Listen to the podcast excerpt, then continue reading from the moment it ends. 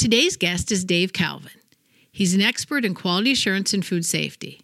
He's a great example of how you can have a prolific career in the food industry and not get stuck in just one food product.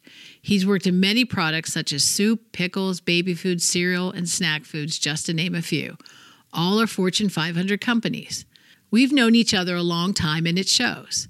We had a lot of fun this episode and could have gone on for several more hours. Dave will probably be back to discuss more, most likely ice cream. Well, Dave, welcome Thank to you. the to our podcast and we're anxious to hear everything about quality assurance, quality control and food safety tonight. So, how long have you been in the food industry? Maureen, I've been in the food industry for 37 years. Wow. Yeah. All right. So tell us how you got your start. Uh, did you go to college for this? Yes, I had a dream of being a large animal veterinarian. So I wanted to go to the Ohio State University and be a vet. And they, um, uh, organic chemistry and I didn't get along. so one of the requirements of being a vet is you had to pass organic chemistry. I did fine on the labs, did fine on biochemistry, but couldn't do the memorization. How many times did you try? Three times. Ooh, Yeah. that's a lot. Three times. it was a lot. Nobody gave you a free pass, huh? No free pass. So I was, you know, I worked on a dairy farm when I was 14 years old. So I started thinking about going into dairy science and what I could do with dairy science or ag business. And then my uh, senior year, fall quarter, I'm in this big lecture hall, 300 some kids, food science 100 Yeah. Okay. and uh, the lecture was great. Uh, and I, you know, worked on a dairy farm, worked at grocery stores, um, you know, and this class just opened up my eyes to what I took for granted and everything that was going on in the food industry, how food's distributed, how countries in the world don't have enough food, and how does how do they get it? How do they manufacture it? How do they uh, trade for it?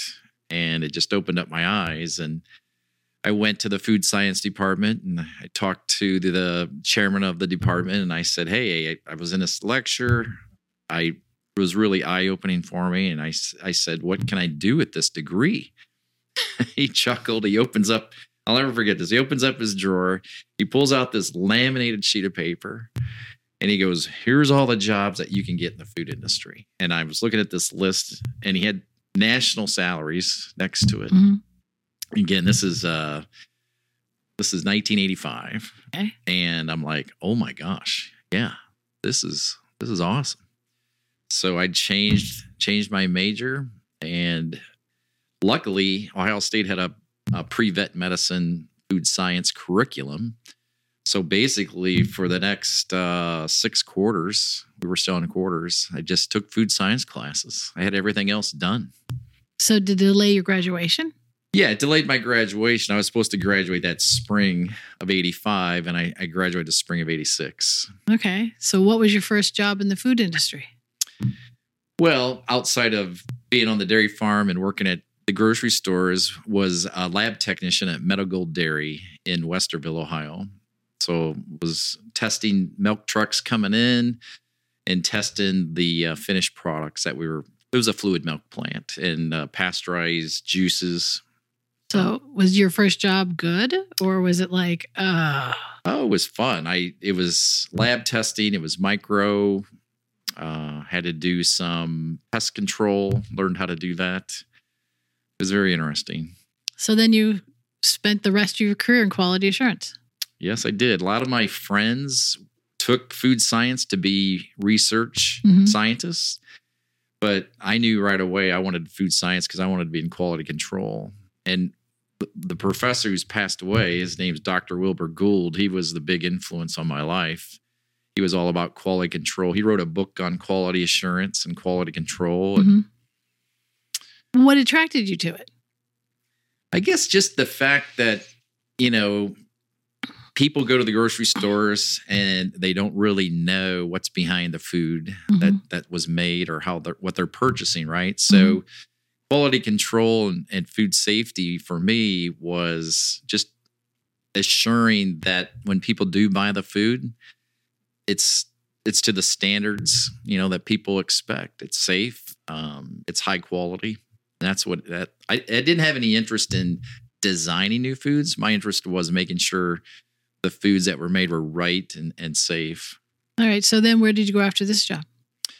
Well, that was during college. So then after I, I got my degree in food science, I was fortunately hired by the Campbell Soup Company and got to move back to where I grew up in Northwest Ohio. I started out as a food chemist at the one of the largest Campbell soup plants in Napoleon, Ohio. Yeah, I, I remember that. That's a really big plant. Big when you when you say a big plant, tell us how big that is. Whew. Well, it's mammoth. I mean, um, I can't remember how many square feet it is, but it had its own its own water plant, fire department, security. I mm-hmm. mean, How many can hundred, plant, how many hundreds of people? oh, upwards of probably two thousand people worked there Yeah. because we had the can plant. So we're talking about warehouse. acres, Acres, yeah. acres, and they made canned soup. They made everything. They made V8. They did fresh tomato season. They did soup. They did the Prego spaghetti sauce. Okay. And what Pork did you what did you do for them? So I started out as a food chemist, uh, worked in the lab, and in three years I was promoted to lab manager. And at those first three years, it was all about quality control, just ingredients coming in or in process testing being done. People would bring samples up to the lab, and we would do all this testing. And then I'd say in about 1988, 89, we started looking at the Deming philosophy and how people need to control their own processes and how can we empower the employees on the floor to make decisions on the fly instead of waiting for a lab test. So there'd be people out on the production floor, right, making a product. They'd put their sample in a container, they'd ship it up a vacuum tube to the lab because the plant was so large. We'd test it. They'd have to wait for us to test it. We'd write the results down on a piece of paper and send it back down to them. Like at the bank. Just like the bank. the bank. Okay. we didn't have i mean we had computers but back then we were just using excel to capture data and manipulate data we weren't really communicating i mean you call they, didn't even, lotus they didn't even call you. They you did it sometimes they is like called the if they were in a hurry and was tired of waiting they'd call you or they'd come up but i mean we had lotus notes that So go it. back to this Deming thing. This is a this what's different about this again?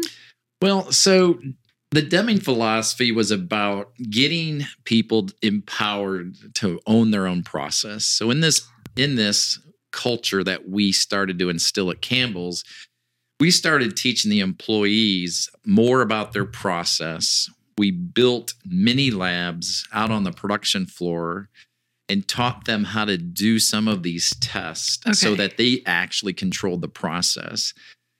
You know, viscosity was a big test for a lot of the tomato products and soup products. So it's a little instrument called a Bostwick. It looks like a trough with a gate at the end. And uh, we taught them how to do a Bostwick. We taught them how to do colors. We taught them how to do No, moisture, viscosity is the thickness. Yeah. yeah, the thickness So you of want- the product. you want your tomato sauce to be or your tomato juice to be a certain thickness. exactly. Okay. Yeah. And if it wasn't, what did they do? Stop the line? Well, then then they would call us. Then we would start working on you know what ifs. You know, if it was too thick, do this. If it was too thin, do that, and then try to manipulate the formula.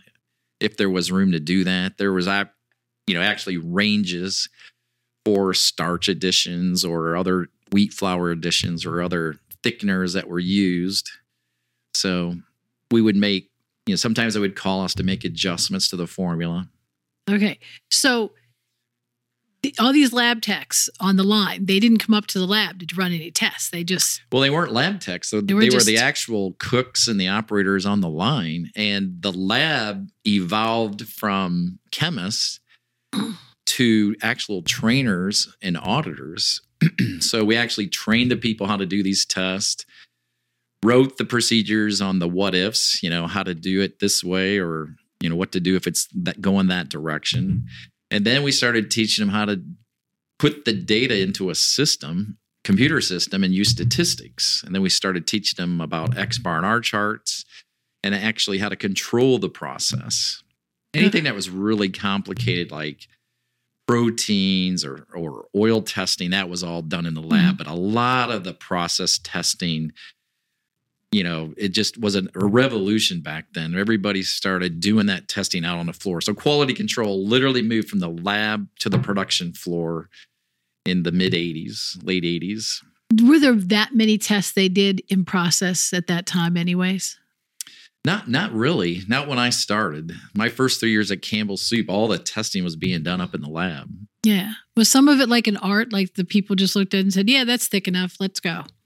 Well, there was a lot of tenure at at Campbell Soup, um, and there was a lot of cooks that had a lot of tenure. So they they kind of knew. I mean, they had they all had stainless st- spoons. They all had their spoons, and you know they would get a sample, a, a sterile sample out of the the kettle, and then they would go over and use their spoon to taste it, and they could tell. They could tell. You know, salt test was one of the tests. Some of these guys were like, "I don't need a test to tell me. I can tell by tasted it." Some of those guys had that much maturity and that you know that tenure there. Now, but they were really testing the quality of the product, not the safety of it. Correct. So Yeah. they had no idea if this was safe. Correct. Back then, the the food safety was kind of built into the processes of temperature control, time, and all the retort systems because we were dealing with high acid and low acid canned foods. So just to explain that further, a high acid product is controlled by the pH of the product. So your your tomato products, high acid, low pH. And then the soups that didn't have the high the high acid or the low pH were then sterilized in, in retorts, And what, just like home canning. yeah, but what kind of soups would those be? Oh, like chicken noodle, beef Okay. beef consomme, beef broth. Well, but the the tomato Pork soup was still the tomato soup was still canned. Yeah, everything was still canned, but we had different classifications for the products. Okay. And so they the people that were on the line, they just worried about whether it tastes good, look good, and just kept passing it along, kept going. I mean, we talk about the line a lot. I hope people understand what we're talking about is it starts at the beginning with the raw materials. Then you make the product as it goes. In this case, soup, that means they're cooking it, they're assembling it. How I got a question. How do you keep in the canning of soup, the Campbell soup, how do they know that this soup didn't end up with all the noodles and that one ended up with all the carrots and that one ended up with all the because every time I open a can of soup, they all kind of look uniform. Yeah. Well, you know, it's a it, it all goes to R and D for what they do. Some of it is starch controlled, and some of it is phase filling. So, chicken noodle, for example, that product, all the cooks really did was make the broth with some of the chicken meat in it. Mm-hmm. That can would go f- into multi-stage fillers. Would get the noodles, it would get the broth, and they might get a water top off. Um, but some of the chunky soups, you know, the soups that you didn't that aren't condensed, some of those starches, you know, are just hold the product, you know, in suspension, the noodles, the vegetables. And then sometimes they would get a meat, a pocket filled with meat. So they wouldn't. I, I always pictured them going down the line like this one gets four peas, this one gets four carrots, this No. one. They didn't do that. well, they did a good job stirring that up, I guess. Yeah, we use some starches that would break down in thermal processing. So, you know, everything gets added to a kettle, just like you would at home. hmm And then this kettle, big blenders would be heated to the right temperatures, and then they'd get dropped down into the fillers for the cans. And some of these soups that ha- that were formulated to have the heavy starches so they could keep the garnish in suspension so that so that cans are consistent that starch would then be formulated to break down under those retort conditions Okay, when you talk about starch, what kind of starch you talking about? Oh, it, it it's modified corn starches, potato starches, different starches that were made um, to to break down under different temperatures. If you didn't want it to break down, then you would use a different starch that didn't break down. Okay, when you say break down, you mean Turn into water, it would just break, you know, break the suspension. okay, all right. Like when I use cornstarch and I mix it with water and I put it in the pan, it thickens under heat. Right. So they if knew. you sometimes if you overheat those starches, they will reverse and just break down into water. You know that liquid liquid stage. oh, I didn't know that. Mm-hmm. I mean, if I kept heating that, it would turn. Well, it depends on the starch. I'm not an R and D scientist, so I can't. I don't know what cornstarch does, Uh. but I don't recall. But Okay. So when I was a child and you were a child, the canned soup didn't have any best by date. And no, now it really. does. Yeah. So how long is this canned soup supposed to be good for? Well, anything that's retorted can last a long time, but you know, with quality and people wanting it to be, you know, fresh when they open it. You know, mm-hmm. fresh is a is a, such a loose term, right? Nobody can define that, but Right. it's typically two two to three years. Like when I worked at Starkist and the tuna, the tuna had a can shelf life of three years, but Okay. I can tell you that tuna went to you know the military rations, and that shelf life was way beyond three years. Okay. So after you left, well, actually, how much did the QA stuff change from the time you started at Campbell's to you left? Yeah, so that kind of was start of the change. Um, so we kind of went from quality control to the employees owning the process and that teaching them how to control the process. And then in the in the late 90s, we started looking at food safety more. Um, there was a lot of recalls that were popping up. The Global Food Safety Initiative was was starting. It's a global organization that was a group of uh, retailers and a, a group of, of food safety people from the industry who got together and said, we need a global food safety standard. When you're working for these C- CPG companies or manufacturing companies, you're getting audited by every customer on food safety. Some of our plants, you know, were going through 10 to 16 audits a year, and they were all being, you know, everybody was asking the same questions. So the GFSI, the Global Food Safety Initiative, was started um, by the Consumers Forum Group, and they got together and said, "Look, we need one food safety standard, one audit that's accepted by all, and we can get rid of all these customer audits." So that happened. You know, FSMA was starting to be talked about at Washington and regulated. Um, so And FSMA is FSMA is the Food Safety Modernization Act that was signed into law by the Obama administration. okay. And it really changed um, the food law because it required everybody to have a food safety plan. Prior to FSMA being signed, the seafood industry, the juice industry, the egg industry, and the meat industry under USDA were kind of regulated by having what we call HACCP plans. And HACCP stands for Hazard Analysis and Critical Control Points. And what those plans did was identify the processes in the plant, identify the risk, how are you going to control those risks, and how are you going to rank those risks. And FSMA came into play and made everybody have a food safety plan. It was a little bit different than HACCP because the food safety plan included um, what HACCP was calling prerequisite programs. The food safety plan wanted those to be part of the assessment and part of the food safety risk assessment. Uh, sanitation also came into play with the food safety plans. Food safety plans also looked at food defense and adulteration. So, how do you protect the food in your plant from being contaminated by somebody who could come into the plant that's not wanted, you know, unauthorized personnel or a disgruntled employee, you know, you know, the old Tylenol issue, Oh, right? okay. So the the Food Safety Modernization Act tried to address all those issues. Oh, okay.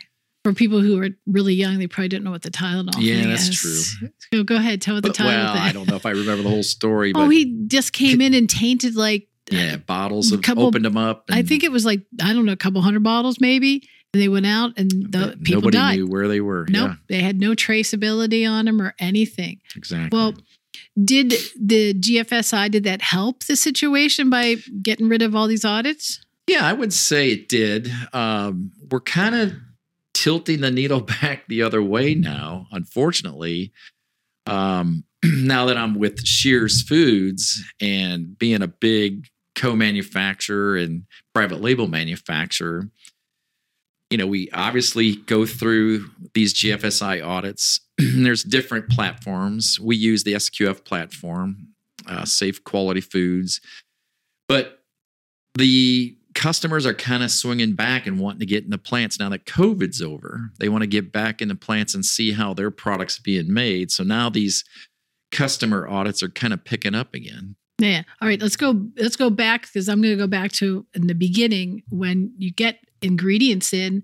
I know a lot of companies did. They did certify. They certified their suppliers. Yes. So Yep. they didn't have to test every single thing that came in. Yep.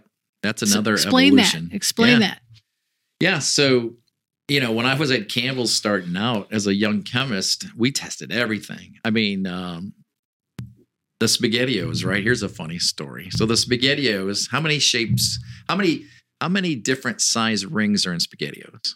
Anybody know that answer? I'm going to guess three. You're right. There's three sizes. there's three diameters of rings of spaghettios. The shaped pasta as well, right? There's different shapes. I actually But thought anyway. that was a mistake. You know what I mean? Like if I found little ones, I thought it was just a mistake. designed that Oh, way. okay. So here's a funny story. So as a chemist, we'd get these one pound samples, one pound sample of pallets and pallets of dried spaghettio rings, right? We'd be sitting down at a table, we'd weigh out so many of out of this one pound sample, and we had to count how many large, medium, and small rings there were and make sure they were in spec. Oh man. Well, then finally, we got to the point where we started talking to our suppliers and getting them involved in statistics and supplier quality qualification programs. And lo and behold, you go to these suppliers and you say, Well, we have a mold or a die, I'm sorry, a die that goes on the extruder. And the die plate is designed, engineered to, to deliver the spec. So there's no way they can cheat you.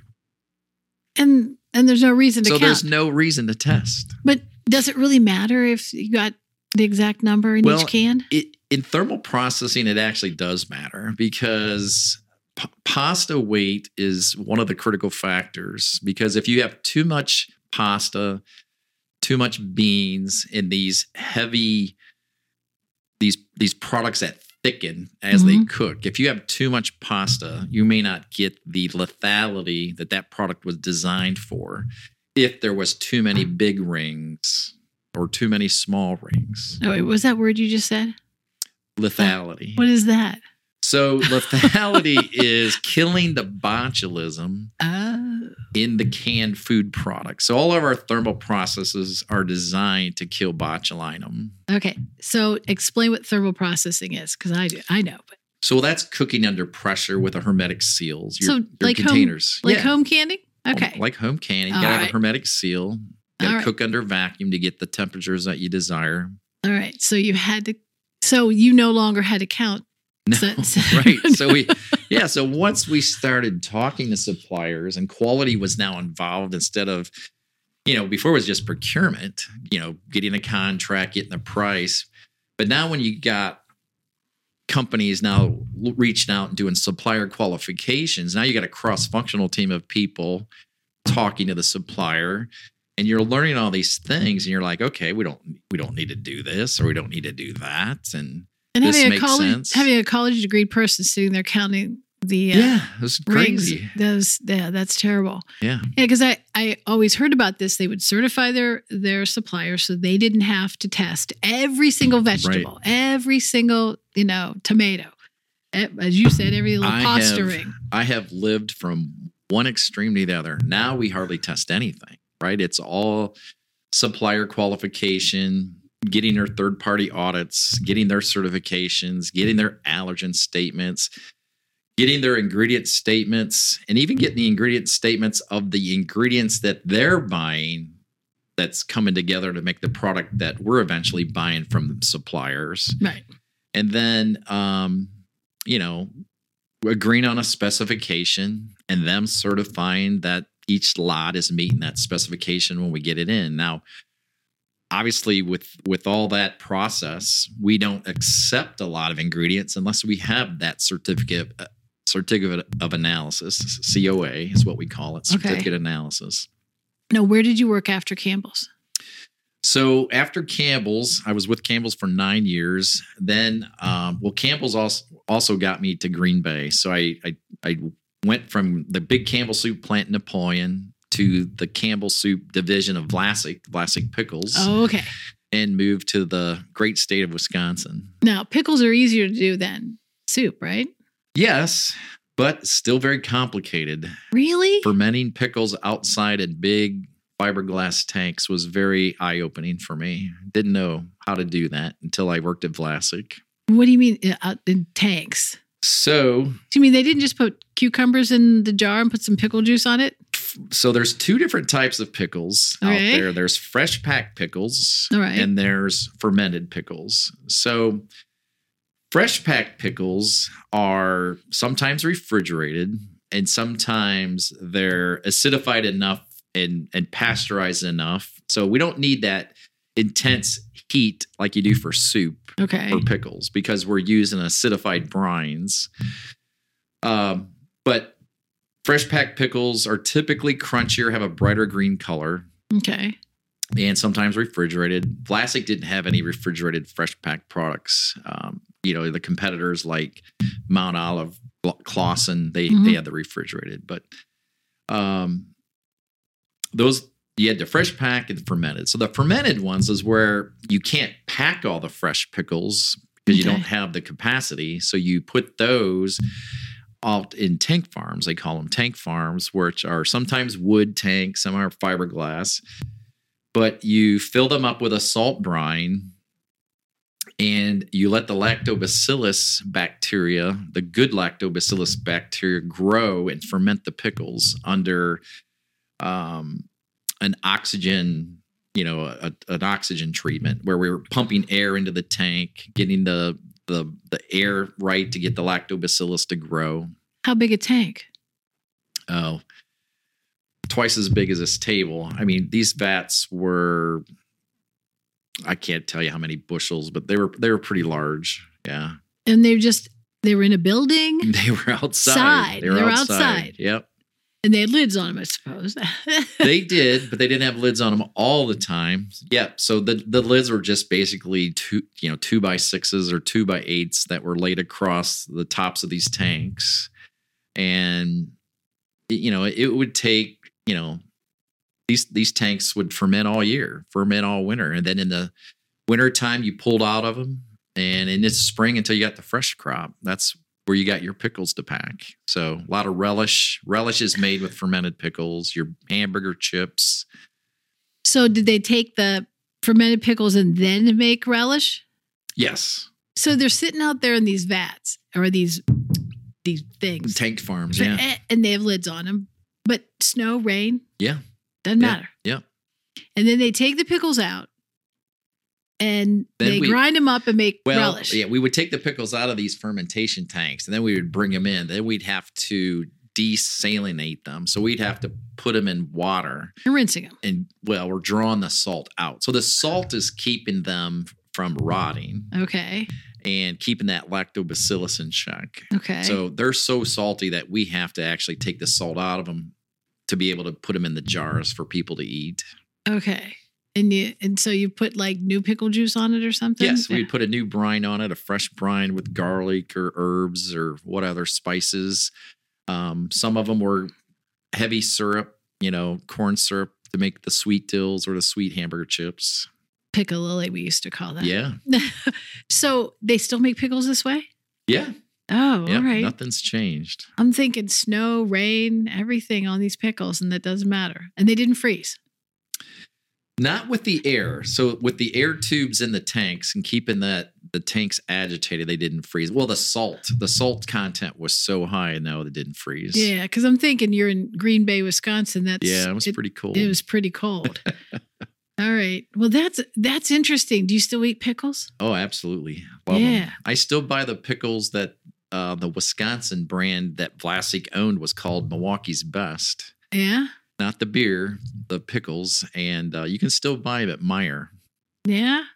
Have you ever heard of the uh the Pittsburgh pickle? Yes, the Pittsburgh Pickle Yeah. Company. We call them the Pickle Brothers. They're they're pretty cool guys. They started making pickles. yeah, And they only did it because they thought that they had the best recipe for their bar because they own a bar. hmm and everybody loved them and people started wanting to take some home so they started making pickles and i guess canning pickles in your back room is pretty easy so they now have a little warehouse and they manufacture pickles and all these pickle things became a craft business for them. yeah I actually looked at the plant that they bought. Um, Uh-huh. That plant that they bought um, in Verona um, actually was a family owned business that was making pasta.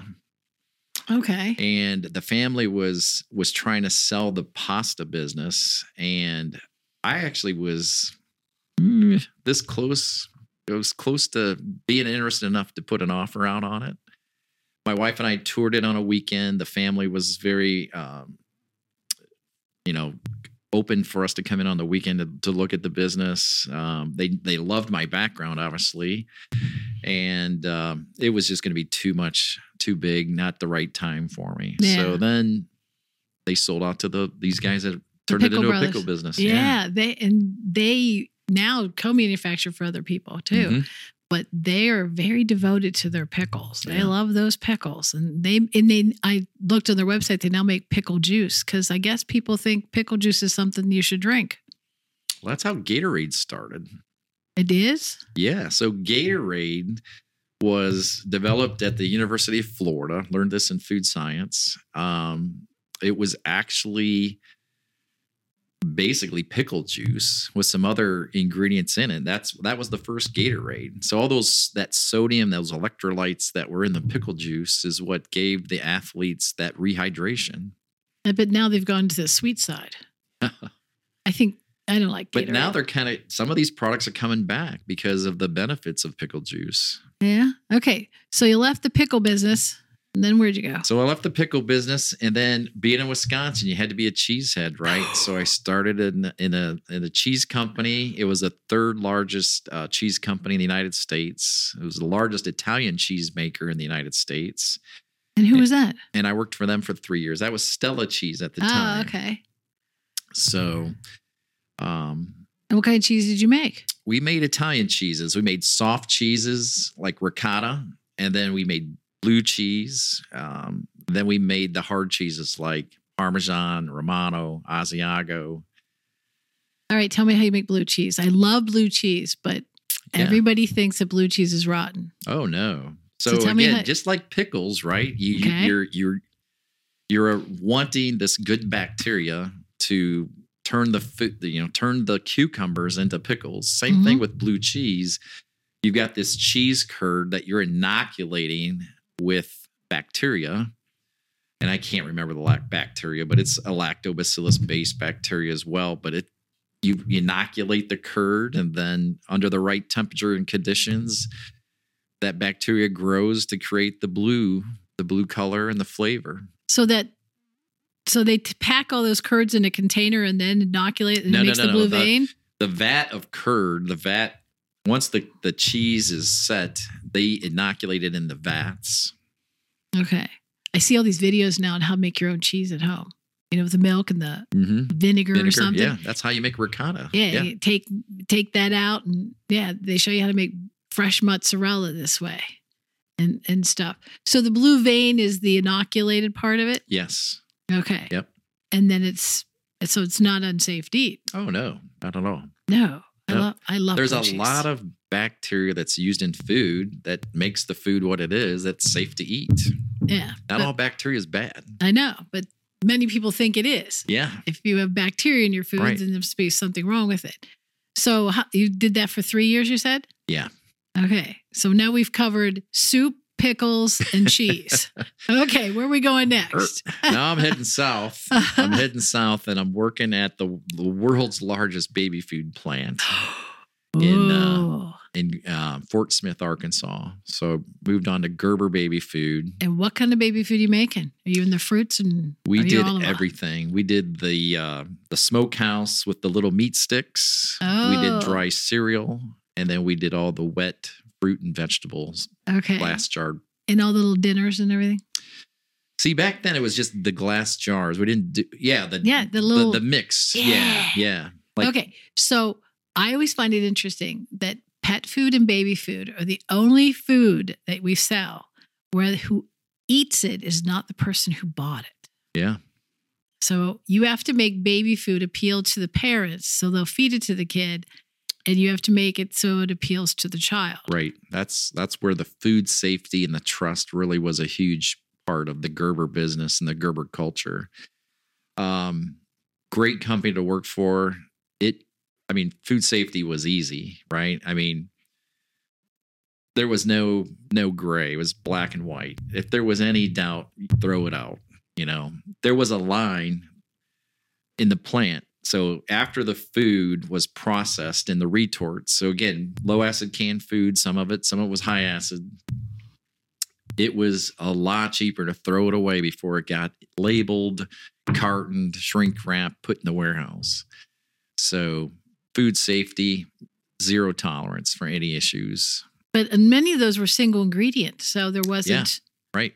you you if it if it passed the certification coming in, you processed it correctly, it was kind of a no-brainer because you didn't have anything to fault it. There was a lot of analytical testing that was done on the raw materials coming in. So a lot of, you know, produce was coming in, you know, the sweet potatoes, the the beets, the apples, peaches, a lot of testing, a lot of um, looking for insects and larvae, you know, stuff like that. Um, pesticide testing, holding our growers accountable. So we, you know, I, we talked earlier about supplier qualifications and relying on COAs.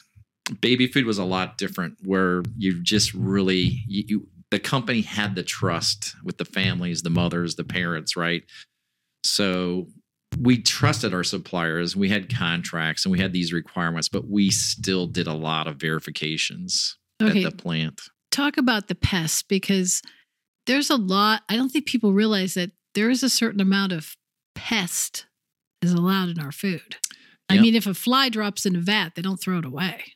No, there's there.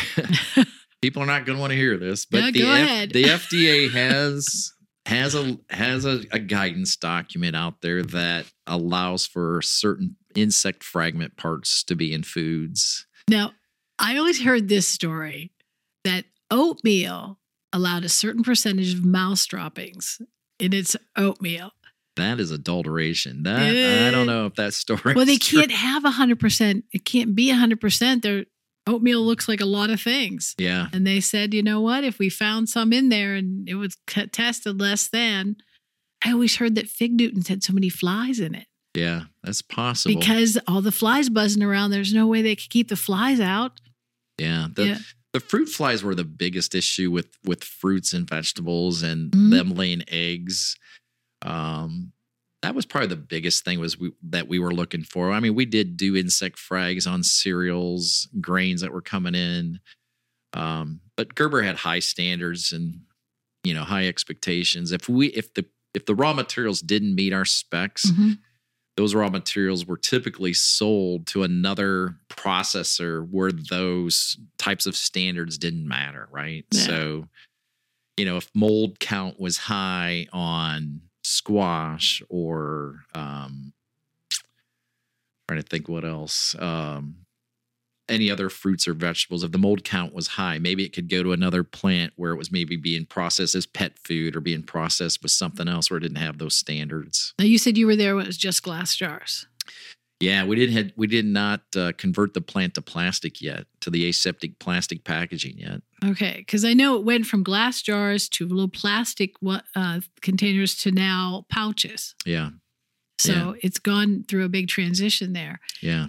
Now, After my time, yeah, the um, the Gerber. I don't know if they even make. They probably don't even make those little meals anymore, like the chicken dinner and things like that. Those were really They were awful. You mean in the same jar? Yeah. Yeah, they still did like noodles with meat in it Yeah. or a vegetable mix. Um, I wonder if they eat people buy those little hot those little wieners that were in the jars. you know what I mean? Those little smoke, whatever you call them. They we had our own smokehouse. I, I, wonder mean, if people still buy those. you know, I ha- couldn't buy. You know what? Talk about a parent who couldn't feed their kids certain things. I looked at those and they had water in them, Mhm. and I would go, "Mm, uh, "I'll feed them a hot dog." Yeah, they're pretty close to hot dogs. That's right. They probably were safer. controlled. They were Yeah, probably oh, safer than a hot safer. dog, and I would feed my kid a hot dog yeah.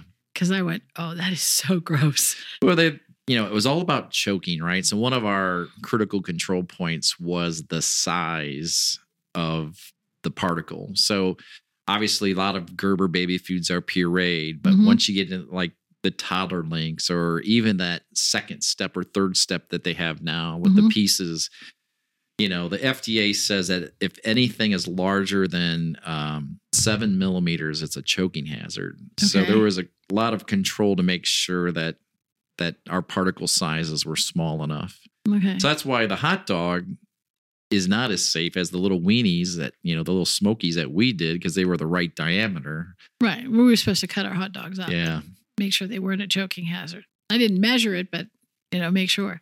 Well, go back to HACCP for a second because I don't think people really understand that when you're making a food product, some of these critical control points might be that you heat it to the right temperature, that you added certain ingredients so that Right. it was. So talk about that for a little bit. yeah. So different products have different critical control points. Um, you know, like a high acid food, if you're, you know, you want to heat the container as well as the product on a high acid food so that you're killing any bacteria that's in the package or in the container. Aseptic pouches that you mentioned earlier, that goes through a a, a, a filling unit that is a sterile unit within itself. Sometimes there's a hydrogen peroxide or some other sterile agent that's sprayed on the nozzle before it's taken apart, before it's filled, and then sprayed again before the the closure goes back on. But it's all, you know, under filled under aseptic conditions. But you know, temperature is critical, time is critical, cleanliness is critical. As I said earlier, weight, you know, and thickness of products is also critical. If it if a product is designed to be a certain thickness and if it's too thick, that process, that thermal process that you've established may not may not be enough for it. Okay. I mean, there's lots of controls set that have nothing to do with food safety or anything. They just set controls for, like you said, weight, like making sure that Yeah, but that weight is correlated to a food safety event because if that weight's not right, if you got too much pasta or too many beans in a can, you may not get the right lethality, and therefore you may still have that risk of cl- Clostridium botulinum in the can. So that's where it comes into play. All the critical control points for HACCP plans really relate only to food safety and not quality. Now, when you had, um, I know you weren't at Gerber when this happened, but when they first came out with all the pouches, there was an episode, and I don't know if it lasted, uh, was across several companies or just one company, where there was black mold and everything in the pouches, and they suddenly parents were demanding clear pouches so they could see Mm. the food inside. Yeah, that was one of the benefits of having the glass jars at, at Gerber was, you know, people could see the product, they could see the color. They they knew what that color was supposed to be. They could see the viscosity or the thickness of that product. Yeah. But do you remember that happening? It was just it was not it was just a few years ago. Yeah, Just- I, I don't recall exactly exactly what happened. Yeah, I don't know who what company yeah. was, but it just sudden and then suddenly within the year we see a lot of clear packages. mhm. I mean, I feel better about that. Yeah. When they first came out, I didn't think to hand it to my child to eat. Yeah. I actually squirted it on the spoon, you Right. know, and fed them. I never thought that you're supposed to hand it to them. And now they don't even know how to use spoons. You just hand them the food and they just they just unscrew the top Yeah. and suck it suck it down like a straw. my grandkids have figured out how to roll it up so they get everything out of it. yeah. and it, it's and they know now to ask for help if they want you to get all of the whatever out of the pouch. Yeah. That is pretty cool.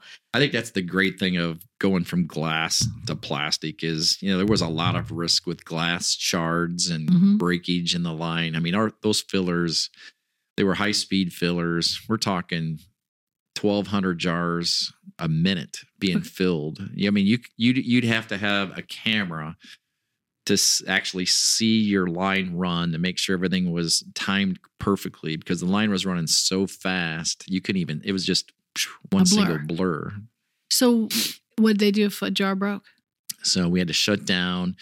We had these glass free zone uh, per- parameters that we followed. You know, we had to clean so many feet away, um, complete wash down, a lot of people with flashlights inspecting to make sure there was not one bit of piece of, of glass fragment anywhere on the floor or on the production line or anything before we started back up again. So how often would that happen? Uh, it happened more than I mean, when it did happen, it was, you know, all hands on deck. I mean, you might get two or three a week. Oh, okay. Yeah. We had good engineers at Gerber and our lines ran really well. Okay. So then after Gerber, where did you go? We So that's when I food. that's when I I think you covered all of them. Let's go. Well, then that's when I joined the Heinz HJ Heinz company. Um, in 2000, I joined Heinz, and Heinz was a good fit because at the time they were making baby food in Pittsburgh here. Uh, they were making pickles. Um, they had a huge plant in Holland, Michigan that was that were making pickles, and then of course Pittsburgh plant in Muscatine was making soup, and then they were making all the acidified condiments. the They were just acidified waiting for you. Yeah, they were just waiting for me. So the baby food they made, it was Heinz baby food, right? Yeah, So Gerber was number one in the United States. right. But wasn't Heinz, like number one in Canada or something? Heinz was number one in Canada, correct? Yep. yeah. And Gerber was number one in the U.S. Yeah. And Heinz was a close second, sometimes second or third in the U.S. with with Haynes Celestial Foods, you know, playing a role in that in that market. was that the beech nut? Yeah, Beech Nut, right? Yeah. Oh, I should have said Beech Nut, not Hain. Yeah, Yeah. Beech Nut was in there. yeah. Yeah. So so I don't even remember Heinz baby food. I guess I think I, I was Yeah. past that or something. But the uh w- they were the glass jars and they were the same thing. Yep. Glass jars. Yep. Okay. Yep. But Heinz doesn't do baby food anymore, do they? No. They sold that off. Did they sell it off, or did they just send it to Canada? Well, we tried. If I if my memory serves me right, we tried to buy Beech Nut. Okay. And then, you know, the the antitrust people stepped in and said, no, you're going to monopolize the baby food market, even though Gerber was a large number one player, right? Mhm. So they didn't think, you know, Beechnut and Heinz coming together was good for the US people, for the for the population. So that that didn't go through. When that didn't go through, we just kind of we made we we did some private label for Hain Celestial that I remember, but then it just kind of disappeared. Yeah. Yeah, because I don't think they do it anymore. No. Do they still do pickles? Yes, yes. Still have a big plant in Holland, Michigan doing pickles. Okay. Now, I always was fascinated with Heinz that the products in the United States were not always the same as the products in Europe. That's correct. They would Yeah. make totally different things over there. Yeah. Heinz ketchup is a great example. Okay. where if you go to Canada, even Canada, not even Europe, if you go to Canada, my first time going to Canada with Heinz and eating Heinz ketchup, I was shocked by how sweet it was. But it's much. Uh, they they use sugar and it's a higher sugar content in Europe and in, in Canada. They like that sweeter ketchup taste. Where in the United States, it's more of a I call it a sugar acid balance. You get you get the balance. All right, let's talk about food safety for a second with ketchup because I know you go into a restaurant and there's like, I got tons of questions here, but you go into a restaurant and back in the day when I worked in a restaurant, we refilled all our ketchup bottles. Oh, I And we didn't always refill it with Heinz ketchup. We refilled it with whatever, but we kept the Heinz bottle around because, especially Western Pennsylvania, you better have Heinz or you better just leave town. right. So we would do that. How did that affect Heinz if something happened? Yeah, I mean, it affected Heinz a lot because if the bottles get contaminated, even though that product has the right pH, you know, to preserve itself on the table, if it got contaminated, it would grow the wrong bacteria like lactobacillus, the wrong lactobacillus, and you get these white spots and gas production. I don't know. I've I've you know, people would complain, "Hey, I was at the restaurant. I opened up your Heinz ketchup bottle, and when I opened the bottle, the ketchup just came gushing out. Oh yeah, they burp on you. Right. So that's just telling you that it was contaminated and that bacteria is producing gas. And then Ah. that gas is trapped underneath the lid. And then you open the lid and then somebody's getting a shower of ketchup. We needed a we needed a public you know announcement about that. Well, people d- shouldn't be doing that. That was a real problem for No, us. needed for the consumer. so I Oh. know if I went to a restaurant and did that, I should have had some. There should have been like a. a we should have a Facebook page about that. So we would go and I'd know. I'm telling you, I know, and I'd be like, oh. I used to actually think it was a full bottle. I'd do that. I thought it was fresh. So now you're telling me I was, I was a contaminated one. Yeah, I mean, when you open up a fresh bottle of ketchup, a new bottle, you should just hear that vacuum seal break. Not that, you know, you should hear vacuum coming out and then not the gush. So Heinz went to a, a, a food service bottle that you couldn't remove the cap. Now, obviously, the glass bottles, we couldn't do that. So we were trying to get all the restaurants to convert to these plastic bottles. They came out with the upside down bottle, and Yes. then they designed a cap that couldn't you couldn't unscrew it. And then they did the thing where they made the bottle red. So now, Right, so now you couldn't tell it was empty unless you picked it up. right. Because I think that's what most restaurants had a problem with was having all of these bottles on the table and this one has this much and Right. you know they wanted them all to look full Right. No, there was many times I'd go to restaurants and it's like they hand me the ketchup bottle and there's nothing in it because it's red. yeah And then, you know, they couldn't I don't know, they couldn't tell. Yeah. But i i know that in the, some of the restaurants i worked in when i was a kid that they had all of the um you know every night we would refill them so they'd be down halfway. So some of that ketchup in there might have been in there for years that never made its way out of the bottle. Yeah, that's not a good thing. no it's not a good thing. But this is back in the day when we knew nothing about food Yeah. service. We knew nothing about shelf life. We thought all ketchup could be sat on the table forever. How long can a how long can a bottle of ketchup sit on the table You know, because it's a restaurant food service bottle, it really wasn't designed to stay on the table, you know, for more than a couple weeks. We would expect that bottle to be consumed in a couple days. It's really better to put the ketchup back in the refrigerator. so I, I go I go to this restaurant one time. I think it was down in West Virginia or something. And they had the the pump thing for high for ketchup. Fill Mhm. your little cup, and I I did it. And I said to the I said to the girl, I said, "This is not Heinz." She says, "Yes, it is. It says Heinz on there." I said, "No, it's not. This is not Heinz." I said, "I know what Heinz tastes like, and this is not Heinz." And they were just refilling it with whatever store brand Wow. ketchup that they could, and left the Heinz label on it. Yeah. When I was in the in the quality team, we would go to these different restaurants and we would tell the the owners, we'd call them out on it, and then we would get the salespeople to come back and do a revisit and talk to them and try to understand why that was happening. And you know, it was it was bizarre because it, it wasn't safe. I mean, it's a safe product. It was hard to, you know, ruin it, but just it wasn't our quality. You're expecting Heinz quality, and it, it, it it's not there. So we tried to fix those problems. Yeah, you're expecting the Heinz taste. Yeah, You yeah. wanted that. And so, how long were you at Heinz? Thirteen years. And what was your final position there?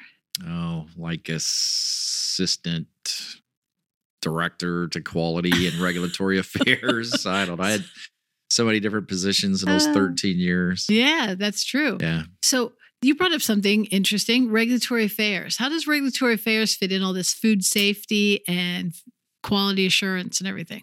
Yeah, so that's regulatory affairs is interesting because there's kind of two sides to it. The one side of it is the label side of things and making sure that everything that's on the package that the consumer buys is is meeting the regulations and that nutrition statement is correct and that the ingredient statement, the formula is all put coming together to make sure that those nutrients are delivered that's that's stated on the package so that there's a lot of re- regulatory work that's done there with you know ensuring the allergens are declared correctly uh, any certifications like gluten free or non GMO or um, halal or kosher certifications. All that works involved in that labeling process.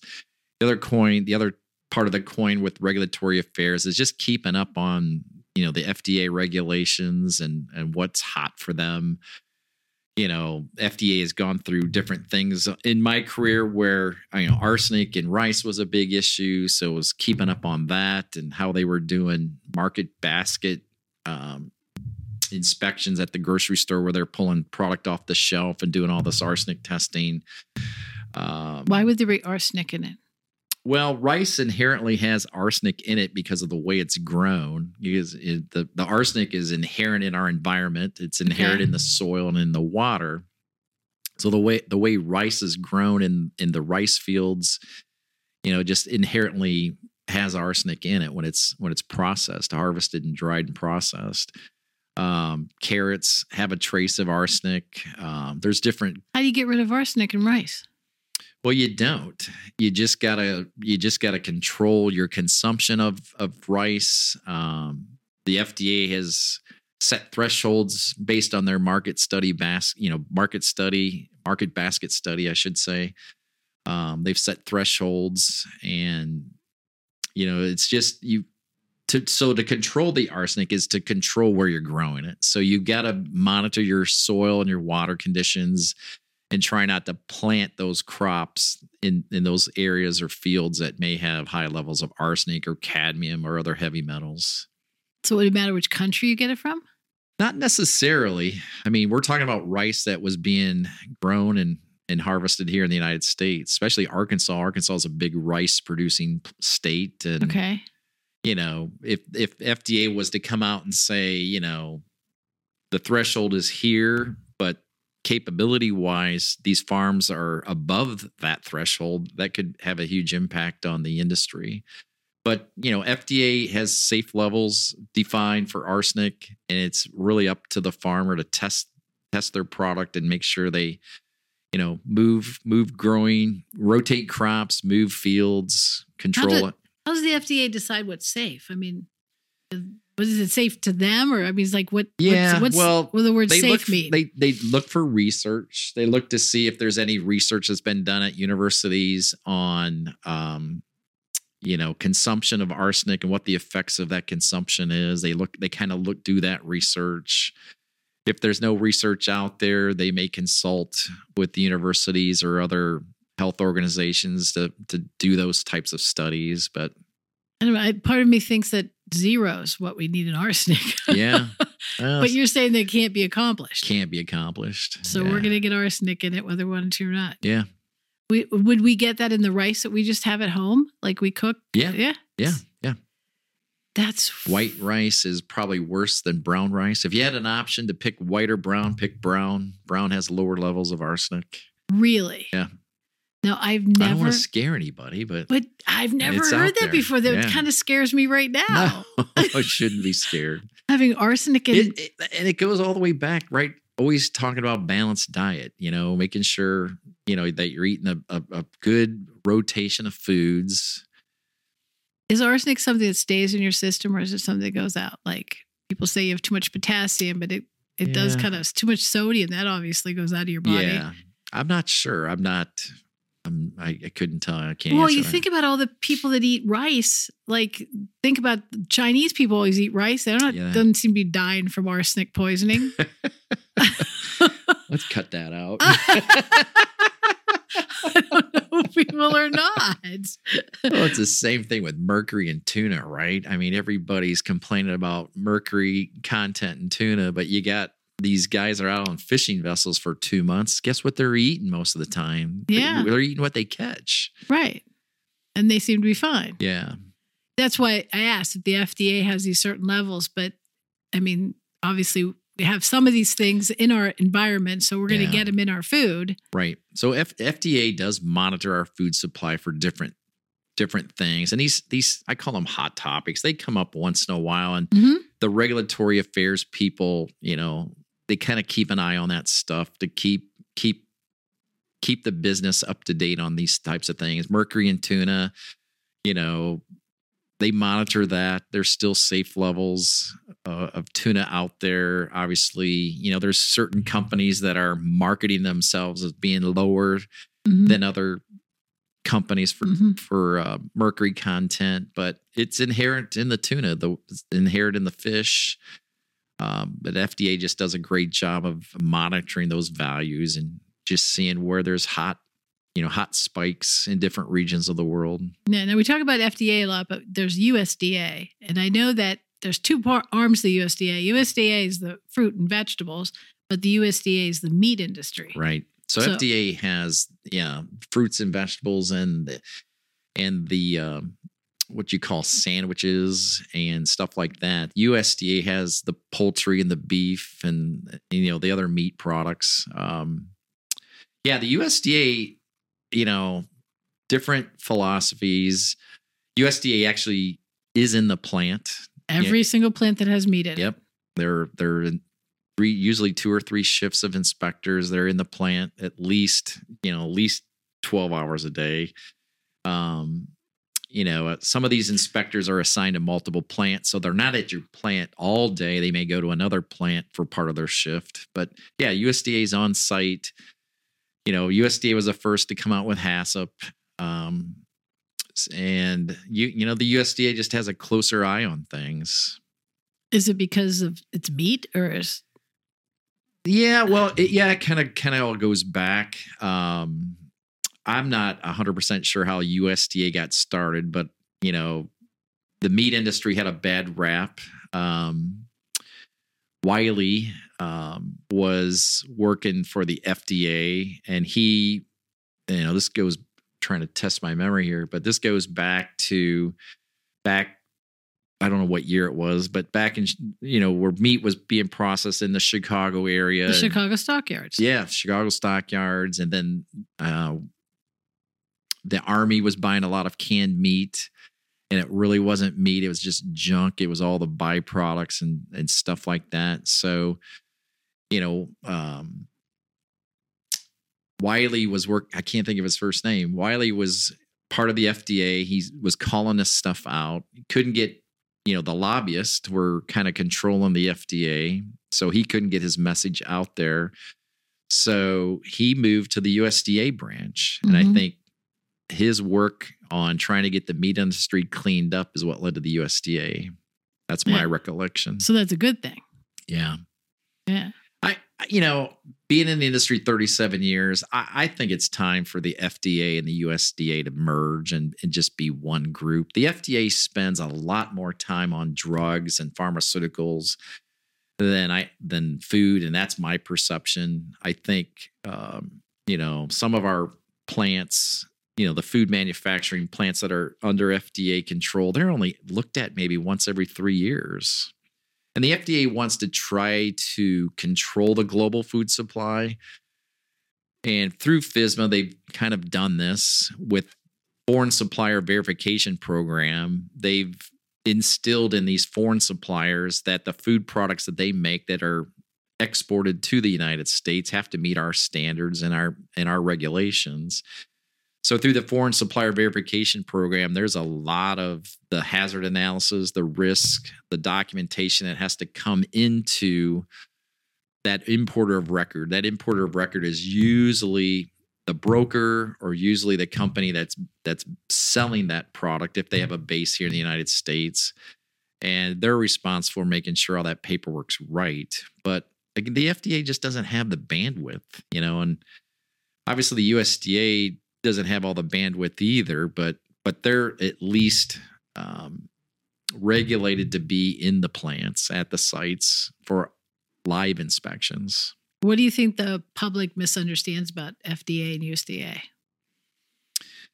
Um, I'm not sure because if if if the public consumer thinks that FDA is in the plant all the time, that's a misconception. Um, they're not. If you if the consumer thinks that they're out there in China and other parts of the world making sure all the food that's coming to the US is safe, they're not there that often. I was, they just don't have the resources, Yeah. you know. Well, talk about traceability because I think that one thing we haven't talked about, and I think that people don't understand, which does make our food so safe, is that the all the quality people trace everything, record everything. And I would say the misunderstanding people have is they think that the FDA has all these records. It's really the company Yeah. has all the records. So if something happens to a product and I report it to a company, talk about the traceability. Yeah, so traceability is really important. You know, all the companies I have worked for, we we make sure that we do internal audits on traceability. Um, it's important as part of the checks of the product and the process to make sure that that code is legible and and the code is correct. But but traceability is important in case there is an issue, so that you can identify where that product was distributed to and who has it. And then on that receiving end, they can find that product and, and pull it from the shelves or do what they got to do as part of the disposition of that issue. So, you know, FDA, um, you know, FDA is now starting to come out with a heavier stance on traceability requirements. Um, it's called the Smarter Era of Food Safety. And Frank Yiannas, who was the deputy commissioner FDA, he came out with this wanting better traceability, especially in the fruits and vegetables when they had a lot of issues with recalls, and you really couldn't figure out where the the produce was coming from, what farm. It's Right. very hard for that head of lettuce to be identified exactly where that fa- farm was. You could you could probably trace it back to the distributor. But- the state. Well, maybe, but that distributor, if he had good records, could trace it back to the state. And if he had really good records, he could trace it back to where he bought it from, from the farmer. Right. But you know, traceability is all about tracing that finished product all the way back to where that was either harvested or manufactured. Because if they do that and there is a recall, you could say only these products Right. from this manufacturer. So the whole country doesn't have to panic on a recall. Yeah, it does two things. One is it helps identify the source or where it was made or where it was harvested. You know, sometimes on the lettuce recalls, you know, they just don't know. Now, on the Jensen Farms cantaloupe recall that happened, they they had the traceability records. They knew it was the Jensen Farms.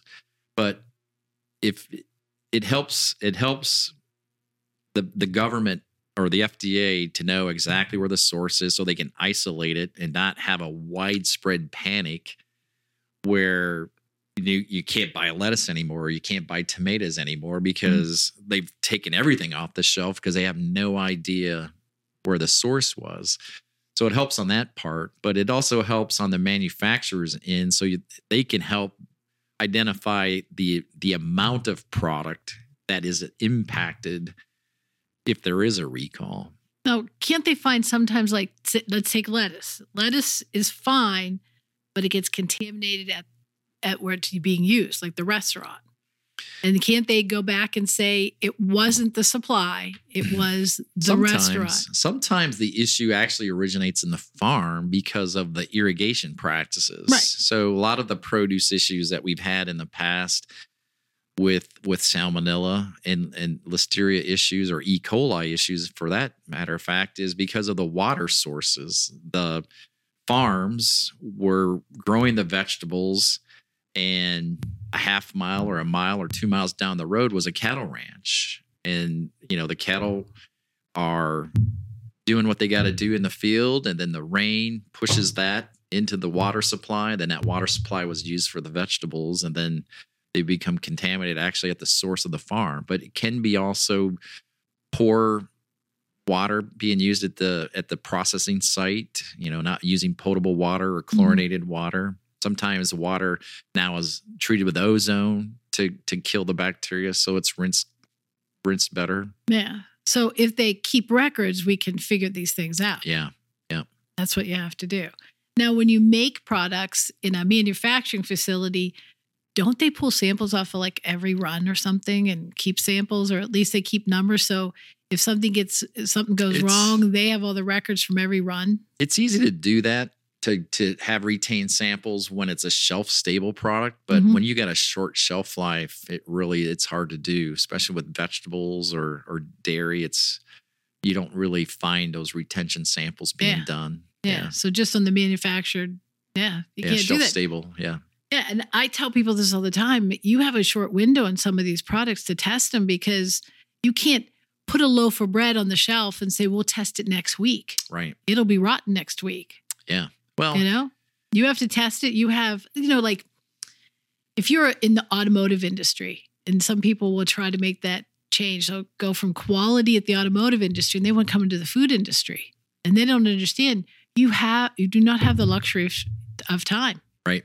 Because that bolt can sit there for two years before you test it. But this food product has a short short window to test it and get it out the door. yeah, I, I definitely experienced that in the, the dairy industry, and and now working for Shearer's Foods in the the salty snack business. Um, that product's going right out the door. You know, we we've got a seven hour window to get all of our testing done and get all our paperwork reviewed before that product is on a positive release going out to a truck to go to the customer because potato chips or salty snacks that we make on a Monday could be in the store by Wednesday. Wow. Quick. So when you have um, look at the FDA and the USDA, when you have things coming in from other countries, and I think of something like avocados because we don't grow we Mexico, don't grow this. yeah. coffee, you know, chocolate, cocoa beans, all those things coming from other countries. What do they have to do once they get? Is there any control over this? So goes back to the foreign supplier verification program. Whoever that broker is or whoever that customer is that's buying those materials, they've got to have all that third party certification, the COAs, um, records of their critical control points and how they're controlling them. They need to have all this documentation before it comes in because the FDA is going to audit the broker or the customer that's bringing that material in.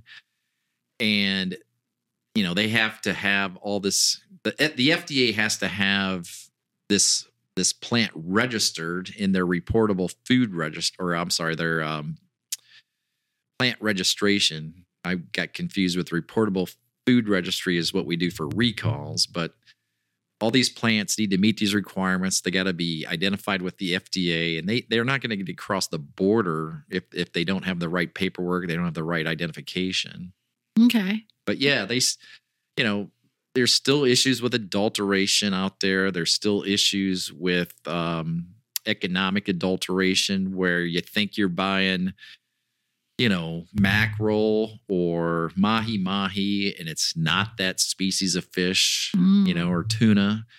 Um, there's olive oil that are sometimes Oh, that's a taint- big one. tainted with with soybean oil or some other cheap oil And honey. juices, yeah, Honey? honey. Honey's a big one.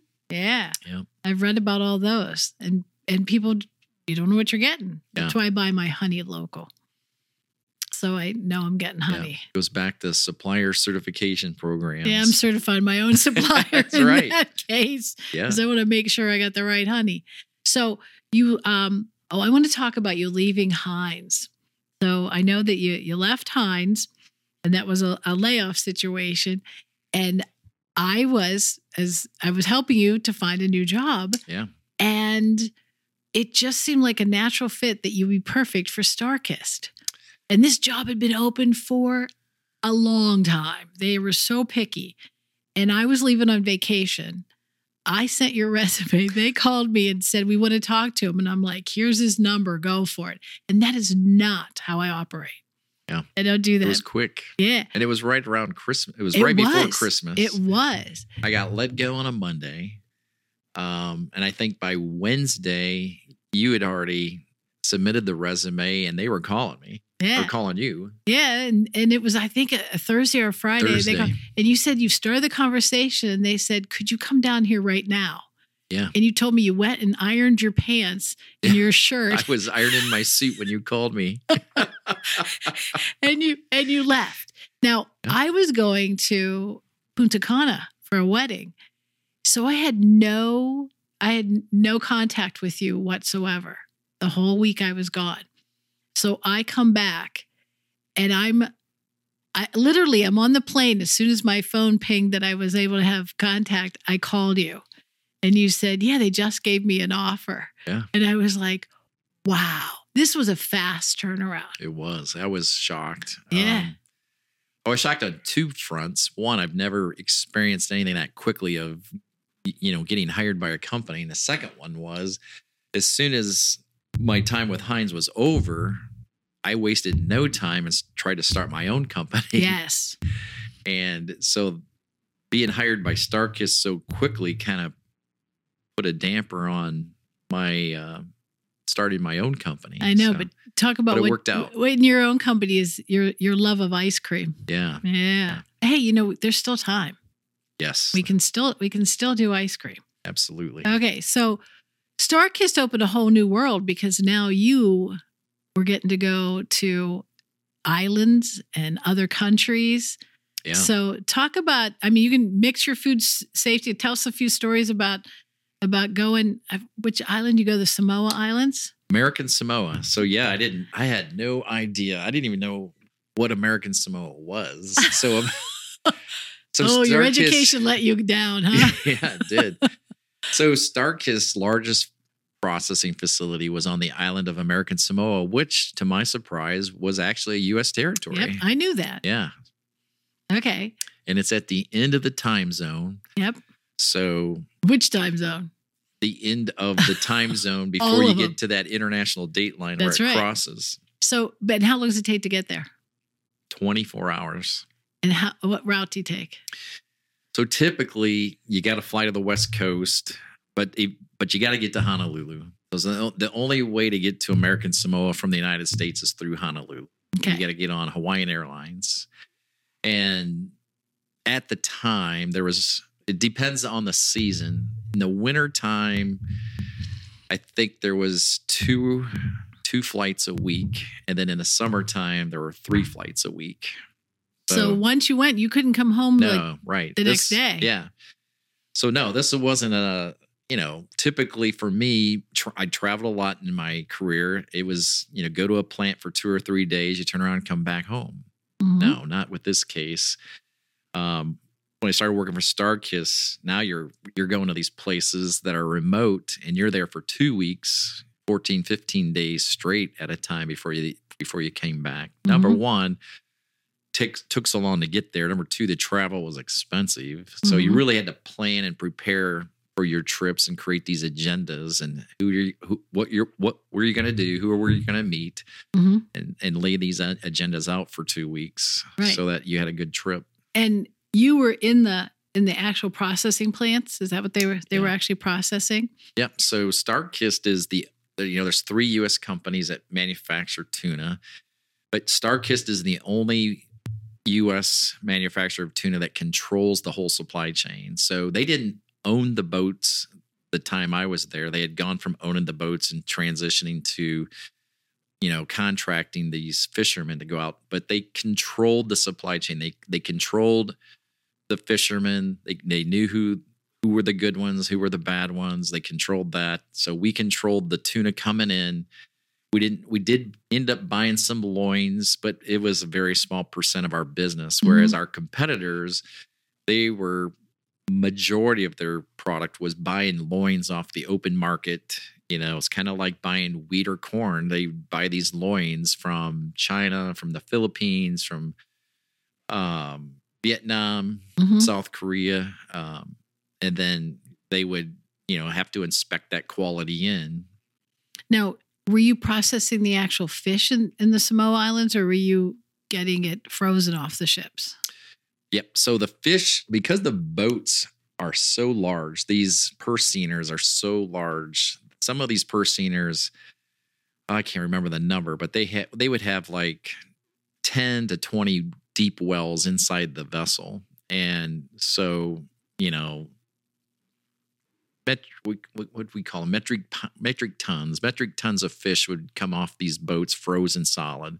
So to preserve the fish, because tuna is a species of fish that have to keep moving to regulate their body temperature. Once tuna stop moving, they actually begin to rot on the inside. So their respiration changes and they they overheat. So tuna have to constantly keep swimming. They they're not a fish that's that stays still. So once you've captured the tuna, you've got a short period of time to get those tuna from the net into the boat into cold, very cold water. So the first thing these boats would do is they bring the nets in and the the the the the, the containers or the vessels would have um the gosh i'm losing my thought here um we call those things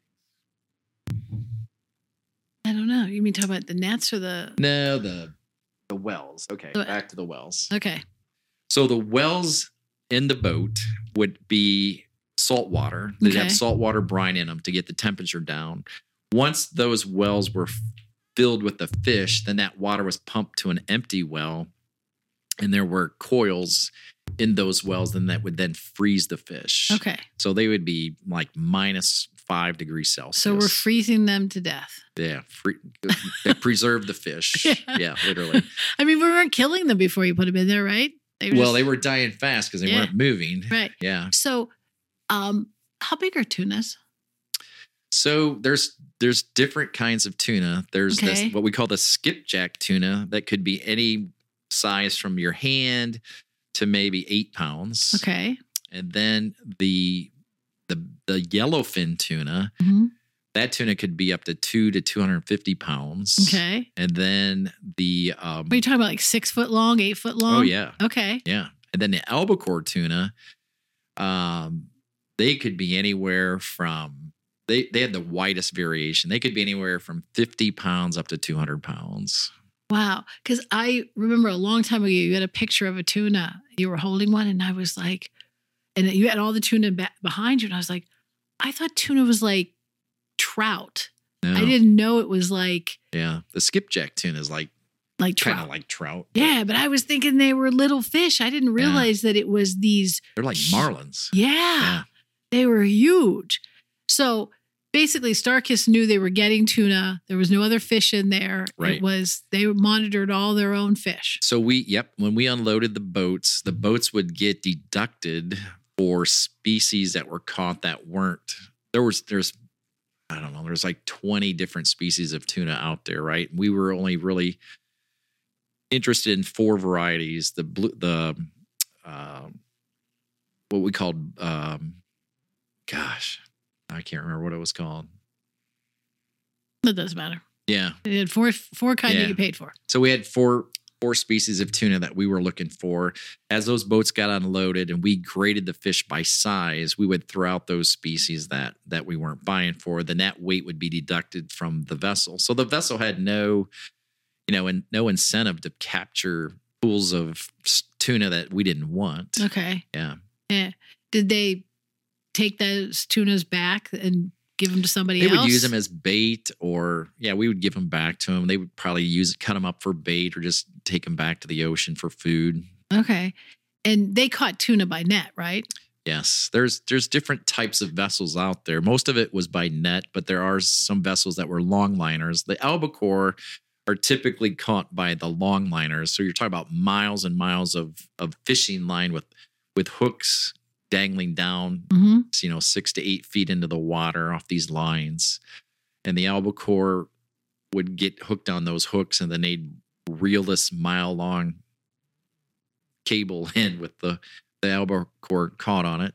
And then there were some vessels that this the the skipjack tuna would actually be um, caught with rod and reel. So Really? you'd have hundreds of people on this small boat and just sticking a line with a hook on it and bringing the fish in. That's like sounds like an expensive way to catch fish. yeah, but you know, there's people out there that want sustainable tuna. They think sustainable tuna means it's being caught with a rod and a reel, or you know, a pole. Pole on pole line is what we call it. But most people are just concerned that you're not catching like dolphins and Correct. things in the Yeah. in the fish. That's the, net. that's the biggest issue right there. So, you know, dolphins will only swim with tuna uh, primarily along that Mexican Baja area there. Okay. So those those aren't good areas to to, to harvest tuna because you you know the the captains know the engineers and the captains know where these areas of the ocean where the dolphins are swimming with the tuna so they just stay away from them so to be dolphin certified free the the company has to go through audits the boats have to go through audits sometimes there's observers that ride on the boats that actually do live audits with the captains and these engineers to make sure that they're fishing in the right areas. They they audit their paperwork. Um, they audit their handling procedures. If they do accidentally catch dolphins with tuna, they're supposed to release, you know, and not, you know, not bring that, you know, a purse seiner is a net that then gets drawn in like a purse. They're not supposed to draw that in. They're supposed to let let that fish out. So there's different procedures and protocols that they're supposed to follow. Okay. But the biggest thing is just staying away from those those areas of the globe where dolphins swim with tuna. Yeah. Okay. So you're on the Samoa, what do you call it? American, American Samoa, Samoa, beautiful Island. island. Yeah, Yeah. it, it is beautiful. Beautiful. Yeah. It's not a touristy island. Uh, the people there are very religious. They're very family oriented. They still live in tribes. Uh, there's a leader, you know, like we would have a mayor of a city, Mhm. they would have a tribal leader. Okay. You know, a lot of uh, generations live together in the same household. Do they speak English? They do speak English. They do speak Samoan. Mm-hmm. They speak Samoan when they don't want you to know what they're saying, right? Right. Yep. Okay. Yeah. Yeah. And the, uh, I mean, you stayed in a regular hotel, and Right. Yep. and I, I, you've told me before, like if there's like it's a weekend, you certainly get days off while you're there. You could go golfing. There was, Yeah. There was a golf course, Yeah. 18 hole golf course on the island. I would golf with some of the local Samoans and the people from the plant. yeah. You The one, the one thing I regret that I didn't get to do there was actually just take a boat out and just go snorkeling or scuba diving. I wish I could have had time to do that. you didn't do that, No, that's my biggest regret. huh? Are the beaches nice there? The beaches are nice. Samoa is a volcanic island, so there are places where you know you got the the heavy volcanic rock, Right. But it's beautiful. Yeah. I remember one time you said that you got sick. I think you got a sinus infection or something. You had to go to the hospital. Yeah, my first trip to American Samoa. and, you, and you said that they gave you, at the end, they gave you a bill and it was like $5 for this. You know, it was Oh, like well, they itemized so it they're out. on social medicine. okay. um, American doctors that come over to, you know, they get, you know, they get incentive incentives to come to American Samoa to work at the LBJ hospital, but it's uh, you know, I mean, they're not going to do surgeries, you know, major surgeries, but um, they can take care of things like strep throat or they, there's a lot of people on the island with diabetes, unfortunately, and Mhm. but um, yeah, it's a social medicine program there on the island. So a lot of people aren't really paying a lot of money like we do here in the States. It's subsidized by the government. Yeah. But you told me it was really funny that you Yeah. just, you felt like you were back in the 50s or Right. something. Yeah. Yeah. Getting the drugs. So I take it Starkist was the biggest employer on the island? The government actually was. Starkist Really? was number two. Yeah, there was a military base on the island, and you know the government was pretty big there. Okay. Yeah, So you, the frozen fish came in and you canned it there? yes, we did cans and we did pouches. So the frozen fish comes in once we're ready. Well, once once the fish are sized. So the sizing is important because the fish are actually pre-cooked by uh, by size, and you can't cook small fish with big fish, right? Because you would overcook the small fish trying to get the big fish cooked properly. So we would pre-cook the fish to get the skin and be able for the the bones to come out easily. Okay. and then the can the tuna's chopped put into a can or a pouch added with the vegetable broth or flavorings. Sometimes it's garlic sometimes it's other. And then it's canned and then it goes into a retort because it's a low acid canned food Now, Starkist has really made great strides in all these different flavors yes they have because we used to just have tuna Yeah. to make our tuna casserole or our tuna salad. And I think those are the only two things we ever made with tuna. right yeah And then they came out with a lemon pepper, lemon pepper, a chili, Yep. a sweet chili. ranch. Oh, all kinds. Yeah. And I learned something from uh from one of your coworkers, Glenn Mast. Glenn Mast, yeah, Yeah. he's the man. Yeah, I know. He knows his tuna. And he said, You want good tuna? Always buy the one in oil, yeah, especially olive oil. yeah. So yeah, if you go to all these other countries, you know, so Starkist had a plant in American Samoa. We also had a plant in Africa and a plant in South America in Ecuador. Mhm. If you go to Europe or you go to these other destinations, the the local people they won't eat tuna in water. It's nasty to them. Whereas in the U.S., it's you know probably eighty percent of the consumption is tuna in water versus tuna in oil. Because some diet plan told us that Yeah. fat is bad. And Yeah, so take all the fat, all the oil, the natural oil out of the tuna, replace it with spring water, and you suddenly have something healthy. right. I mean, it really, our whole, the way we eat just simply tuna casserole totally changed. The whole flavor changed once we went to oil. And sometimes I have to go to the grocery store and dig for it. Yeah. It's, They'll be- they'll be- usually on the bottom shelf. That's Yeah, for sure. it's Because it's, not a big seller. No, it's hidden because people don't realize. And it's better for you. It tastes better. It's a better product. Yeah. Yeah, that the oils that are in the tuna are good fats. Mhm. You know, they're Yeah. healthy fats, And they don't, and they don't, and a lot of it now is, you know, we're, we're you know, Starkist was selling a lot of tuna in oil with extra virgin olive oil. yeah. So Yeah. So is tuna one of those products that, as far as food safety goes, is an easy product to handle or is that a difficult? You know, that's a good question because t- I would say, in you know, I was I worked at Starkist for seven years. Tuna to me is the safest food out there. Um, you know, but but the FDA made it so complicated. They you know so it's hard to explain, but tuna is a scombroid toxin forming fish. So there's In only English?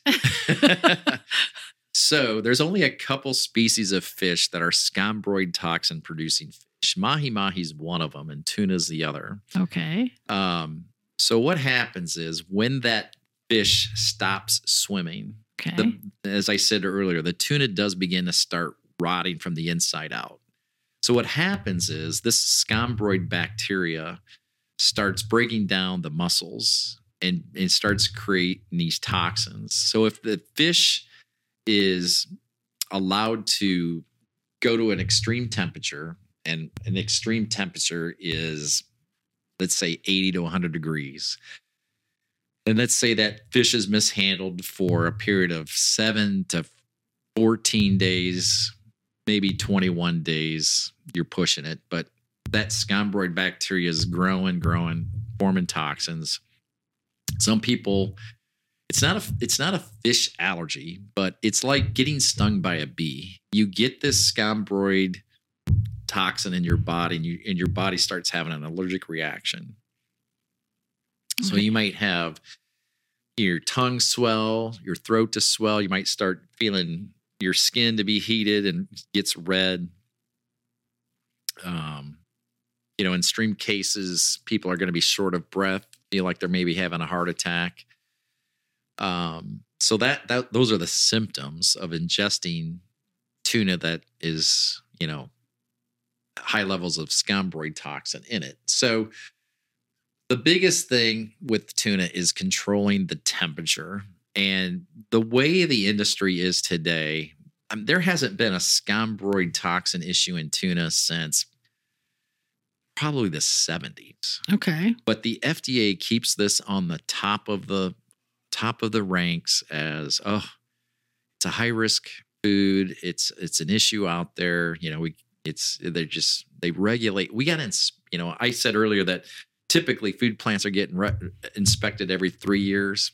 Well, the tuna plants are getting inspected every year right. because the FDA thinks scombroid is still a high risk. It's a risk, but it's not a high risk. The the industry has understood this and they've put this the necessary processing steps in place to make sure it doesn't happen because we know it could be tragic to the industry, right? And to Mhm. the whole supply chain. Um, so it kind of drives me a little. It drove me a little bit crazy that I mean, you have to be rec- the way you describe it. You have to be be reckless. reckless, Oh, to have this happen. Absolutely. I mean, it was a critical control point in our HACCP plans. That's one of the reasons why seafood needs a HACCP plan is to control the scombroid formation.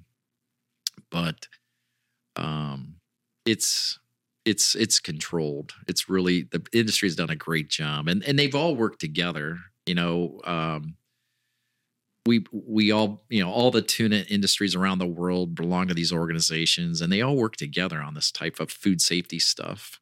Yeah, because one bad word and it's yeah. it's over. well and that's the thing too with tuna because there's only three players eh, you know bumblebee had an issue and they did a recall and everybody thought it was everything you know Mhm. so a bumblebee or a Starkist or a chicken of the sea recall can affect the other two hmm So they all have to. because they're all closely associated, And even people- though they're separate.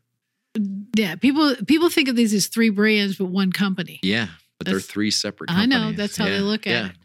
Yeah. But one mistake by somebody impacts the whole industry. So was there a big difference between the American Samoa processing and the one in Ecuador or the one in No, it was a- Africa? No, they were all the same. So Starkist, um, the culture, the way they controlled the supply chain was the same. Mm-hmm. Yeah.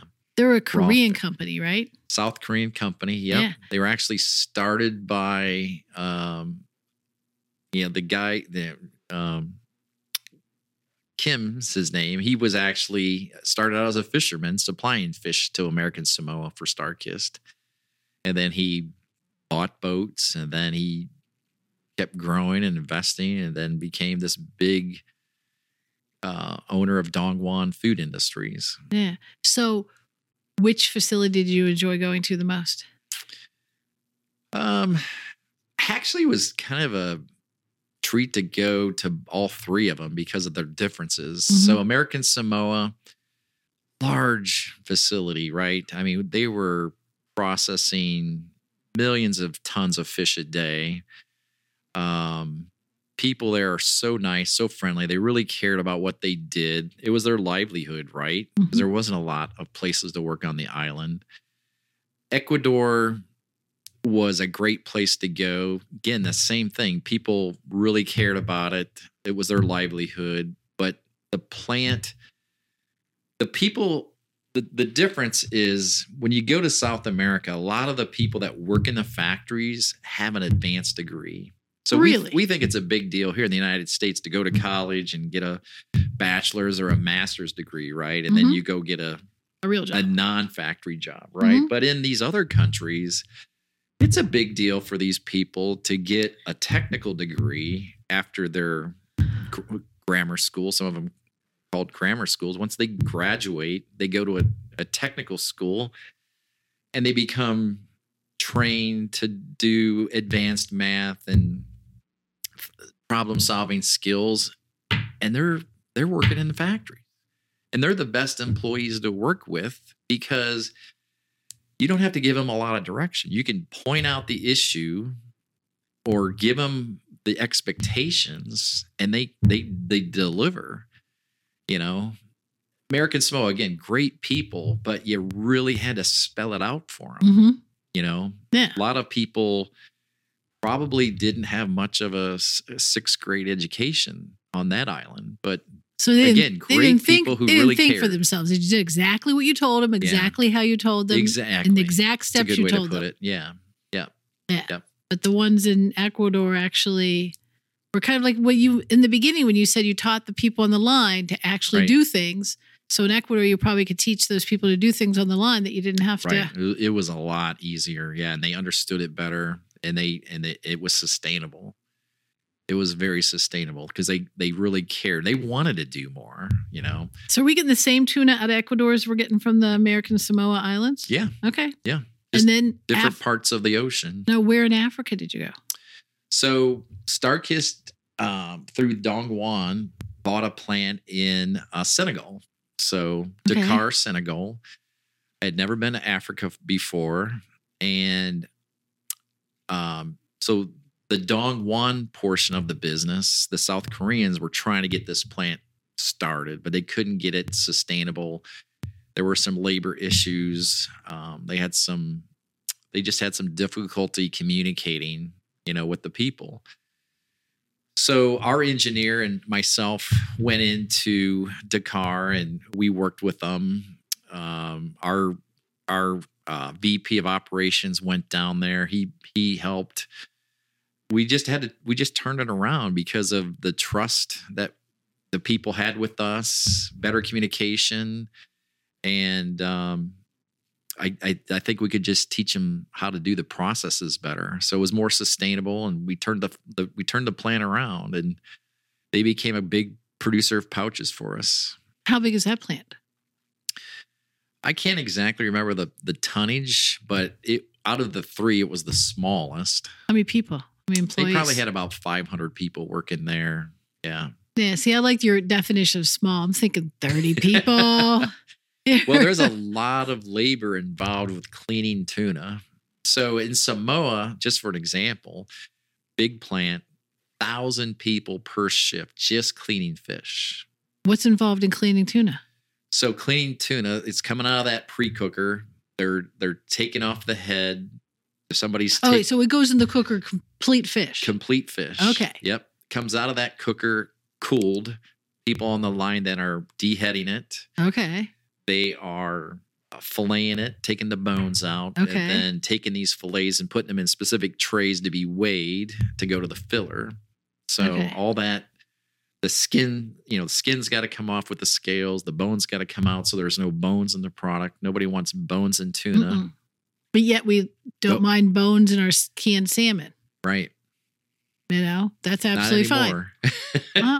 I don't know. The last can I thought I did saw it in there. Yeah, but the the market has changed because Starkist became a big seller of canned salmon. So okay. so we had to actually go to start selling salmon like we do tuna. We had to find these packers in in Alaska and the West Coast that would actually take the salmon and debone it and skin it like tuna and put it in the small cans like just the fillet pieces because you know the canned tuna or the canned salmon that your mom or mm-hmm. grandparents would buy mine same Yeah.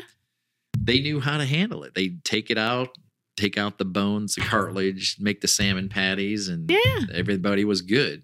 I did that in the last in the last year. I know I've done that. Today's consumer, oh, Oh, my, no, they would be freaked out. they were freaked out. We because were the getting skin's complaints. in there and the but the little teeny bones they just dissolve Right.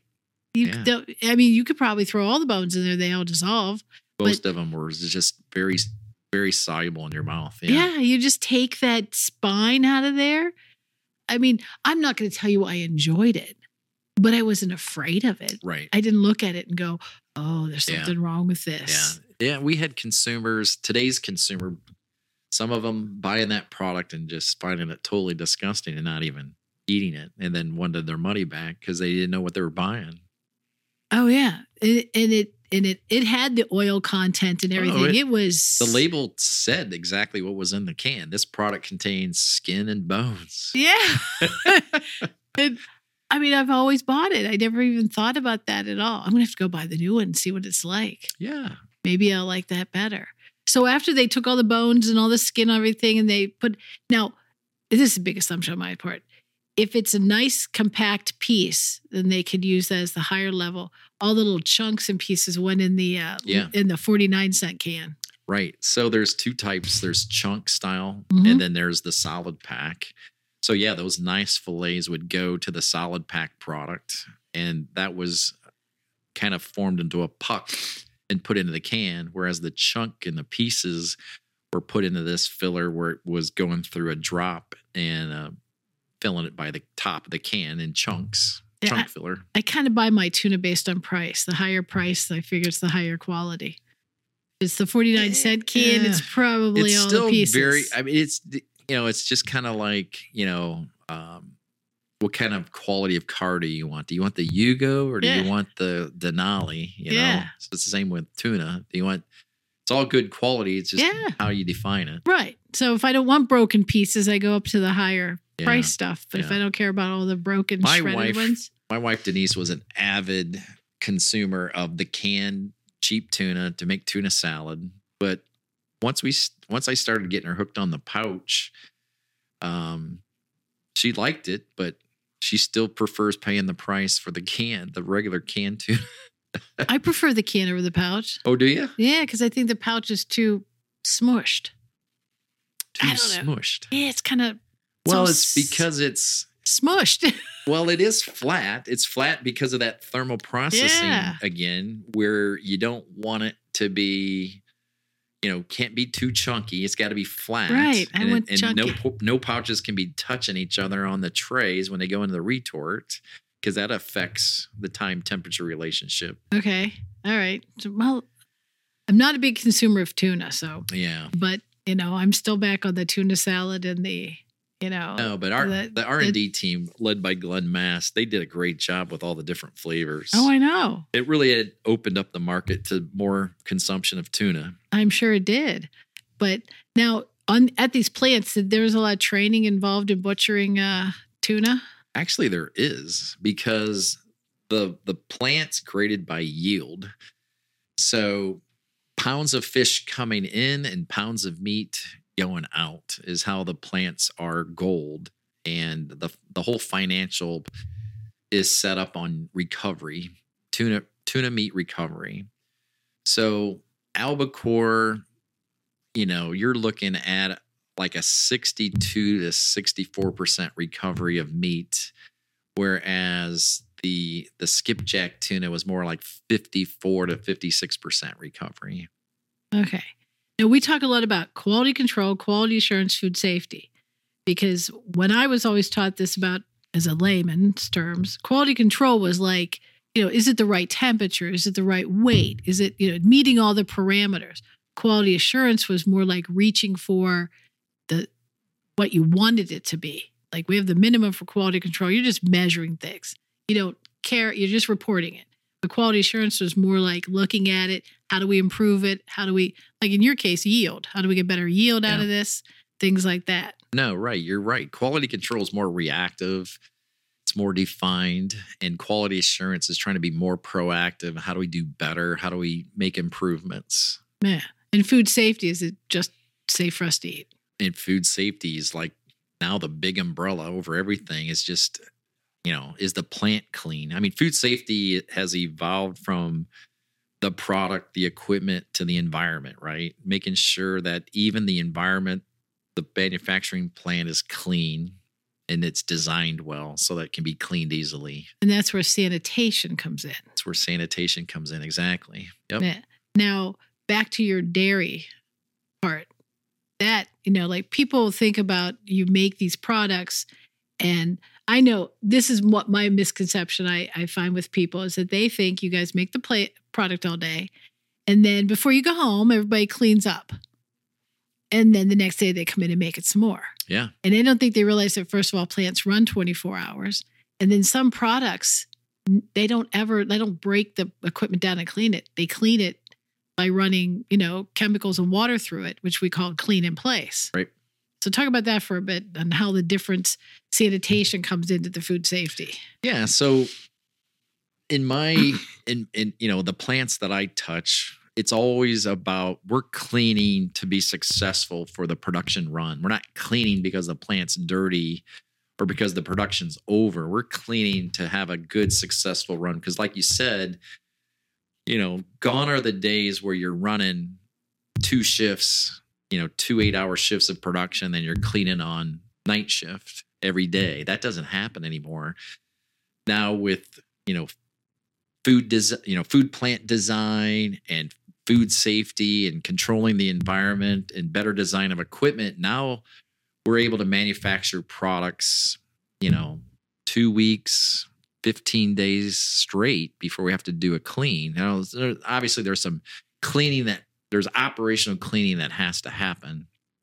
I don't want people to think that we never shut down but we're talking about maybe shutting down for 30 minutes or an hour and some specific equipment are being cleaned operationally so that the product maintains its quality and food safety state but now we've gone to these long extended manufacturing runs and so it's it's critical that the cleaning is done right up front. You're not cleaning because a plant's dirty or, or you're done. You're cleaning to have these successful long production runs. But these this equipment was built with that in mind. I mean, these equipment companies build this so Yeah. cleaning can happen. In the dairy industry, yes, but some of the other industries I've been in, we we've transformed into that. We've Mhm. gotten better equipment in so that we can do those runs better. now, in dairy, because it's liquid and they're running it all through these pipes and everything, they just flush them. Yeah, clean in place. Yeah, just flush But them. there's a clean. lot of exterior cleaning too. You still got to take valves apart, gaskets apart. You know, there's a lot of pathogens that can s- stick in valves and, and gaskets if you're not careful. So, what is your thought on the uh, in the dairy industry of raw milk? People wanting to buy raw milk that's unpasteurized. If if you're not drinking raw milk within 24 hours of milking the cow at a cold temperature, then you shouldn't be touching it. I mean, I drank raw milk working on a dairy farm because I knew where it came from. It was fresh. I drank it within 24 hours of it being collected. But you know, I I would not I, I mean, I wouldn't allow my kids or my family to buy raw milk. You don't know where it's coming from. It's very susceptible to bacteria growth, uh, obviously, because of the nutrients in the milk. And I, you know, pasteurization is there for a reason. Yeah. So when you go to the grocery, I've seen raw milk. I didn't never looked at the date on it. So they're saying that it's good for a week or two. Uh, it, it depends. I'm not sure. You know, it depends who you're buying it from and what they, what controls they have in place. You know, how clean is their environment? Yeah. All I right. mean, when you're milking a, I mean, I worked on a farm. When you're milking a cow, your parlor, you know, has manure in it. You're Mhm. you're cleaning the udder. You're sterilizing the udder as best you can with iodine in the wash solution, but that milk is not bacteria free. What's the advantage to raw milk? Why are people doing it? You know, it people believe that raw milk are higher in nutrients because you're not, you know, pasteurizing it, you Mhm. know, so they feel that anything that's cooked, you're ruining some of those nutrients. So they think raw milk's better for you. Okay. Yeah, because I the only time I ever take anything that's unpasteurized is is apple cider. You know? Yeah. And it's usually I bought it, they I saw them press it and I bought it, and it's not good. It's good for a week. It's good for a week. And right. then it and then it starts turning into some lovely vinegar and stuff. Yeah. Um what is what is happening in pasteurization? What are they actually doing when they pasteurize something? So what we're doing in pasteurization is we're actually killing the bacteria that is going to pre- er, that's going to make that product spoil. So just cooking it, they're heating it. Yeah.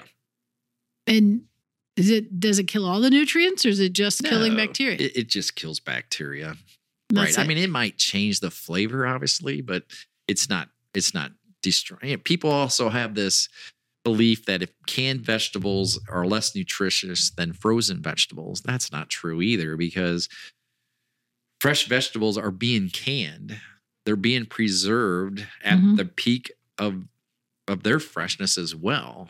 I mean, frozen vegetables are pre-cooked before they're frozen. You don't just take vegetables off the farm and put them in a plastic bag and freeze them. They still have to be blanched yes. to stop the enzyme activity. Yeah.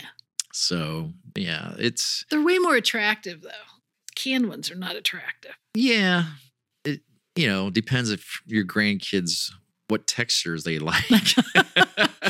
I guess I've never I don't I don't eat canned vegetables, but oh, I have grandkids that don't like frozen beans, but they'll eat canned beans because of the texture. oh, I've never tried them on it. Yeah. I'm usually afraid. But there's no difference in nutrients. But yeah, Yeah. I've, I stayed away from canned food for the sodium level. That's Yeah. my big thing, the sodium level. But I never thought of trying the kids on that. but you can buy canned vegetables with no sodium. Yeah, I know. I know. I'm one of those people. I, I eat mostly fresh vegetables. I even stay away from frozen vegetables. I really like vegetables and I like them Fresh. fresh. Yeah. You know, so that's green beans are bought fresh, broccoli's bought fresh. That's the one advantage of having a global market is that we can get strawberries all year, we can get Yes. lettuce all year, and all these vegetables year round. I I don't think people realize that because when we were young, I remember we got strawberries in June. Yeah, that was it. You got Then you, orange. you canned strawberry jam, Yeah. so you could have strawberries on your toast in the winter because Yeah. you weren't getting it any other way. and you had oranges, the best oranges in December and January. Yeah. You know? Yeah, You, your your your relatives would bring them up from Florida in cases. yeah. You had only fresh tomatoes, sliced tomatoes on a sandwich in the summer. Yeah. You didn't have, you didn't, there was no tomato in your sandwich in, in January. You know, part of me misses that because it was one of those things where you look forward to something like that. Yeah, definitely Now- appreciated home canning more than we do now. Yeah. Oh, Well, I do home canning. I canned spaghetti sauce last week. This year, I don't know if if everybody's talking about this, but we certainly are around here. Our gardens went crazy, absolutely crazy. And I got I planted the same amount of tomato plants I always plant. If I get three jars of spaghetti sauce, I just make it and we eat it like that week and vie, go on. This year, I had so many. I probably canned a dozen jars of it. And that takes a lot of tomatoes just to make Right. that because I wasn't putting anything you're else in them them. down. Oh, yeah. And then the apple trees went crazy. And I picked apples from several trees in the neighborhood, people that didn't want the apples because they're like, last year they had no apples, zero. These trees didn't produce a single apple. This year, I I picked two bushels in about 15 minutes off my neighbor's tree. Then I went to another tree, picked a couple of bushels off that, and I started making applesauce. So I've been making applesauce like crazy. And I made the applesauce and I gave it to one of my children. And he said to me, he goes, That was good, but you put too much sugar in it. I go, Excuse me? I Really? didn't put a single grain of sugar in there. Wow. Nothing. There's nothing in that jar except apples. I cooked the apples down and that's it. Huh. And he was like, Wow, tastes like you put sugar in it. And I said, I just used three different neighbors' apples. And I know one was Granny Smith, one was like a gala, and one was um, a red delicious or something. No, no, I think it was red delicious, but I just blended them all together. Yeah. Because I just kept cooking apples till it's crazy. But We yeah, we canned a lot I of love- stuff. Love canned homemade applesauce. Yeah, well, I'll give you some before you leave. Great. You'll get some uh, some of that. But we had um it was a bumper crop this year and it was it was really good. So um now we have moved on from Starkist and you've got a whole you're you're like in another food category. Yeah, and the food category I've never been in. Salty snacks. Yeah. Um, it's been a joy with this company. Um, great company to work for. They really have a great culture about keeping people safe and taking care of people. And uh, number one priority is uh, the people. Then the, the second thing is customers, obviously, because we're a big co-manufacturer and private label maker. But um, yeah, we make food fun. That's for sure. Okay. Name all the different snacks you make. Potato chips, We make pretzels. all, well, well, we're the we're the largest hand kettle potato chip maker in the United States. Okay. We um that's our number one bread and butter. Then all the other potato chips, the ripple, the ridges, the the smooth cut, and then we do tortillas, chips, the bite size, and um, then we do extruded cheese puffs and cheese balls. Mm. That's the one thing I will never I don't like those, but Oh, they're I'm not- good. Kids like them. I heard years and years. I heard this not too long ago, but it was years ago, I guess. Frito Lay, when after the World War II was done, and they had all this powdered cheese, and they didn't know what to do with it. They had no idea what to do with this powdered cheese from you know they were using to make, I guess, macaroni and cheese for the for the war effort. They gave it to Frito Lay and said, "See if you can do something with it." And that's where we got our the powdered cheese flavoring on top of Doritos and Oh wow. cheese puffs and everything like that. It came through a super, you know, supply of it from the government that said, "Here, do what you want with it." Yeah, that's interesting. I know, isn't that weird? Yeah. I think we'd never have Some that. Things like that happen. Yeah. So you make tortilla chips and um the uh use flaxseed, don't you? No, we use corn. You We- don't? Don't you put flaxseed in some of the multigrain ones? No, we don't. We got we don't. got out of the multi grain before I started. Why? I don't know, It wasn't a big seller. Oh, that's my favorite one. Yeah. So wasn't Yes. a big seller. They got out of the multigrain. Um, we got out the sesame too because of allergy issues and controlling allergens in the plant. And that wasn't a big seller either. But no, I So you don't use fla- flaxseed in anything. no. You know why I asked that question? Is that my grandson is allergic to flaxseed Wow.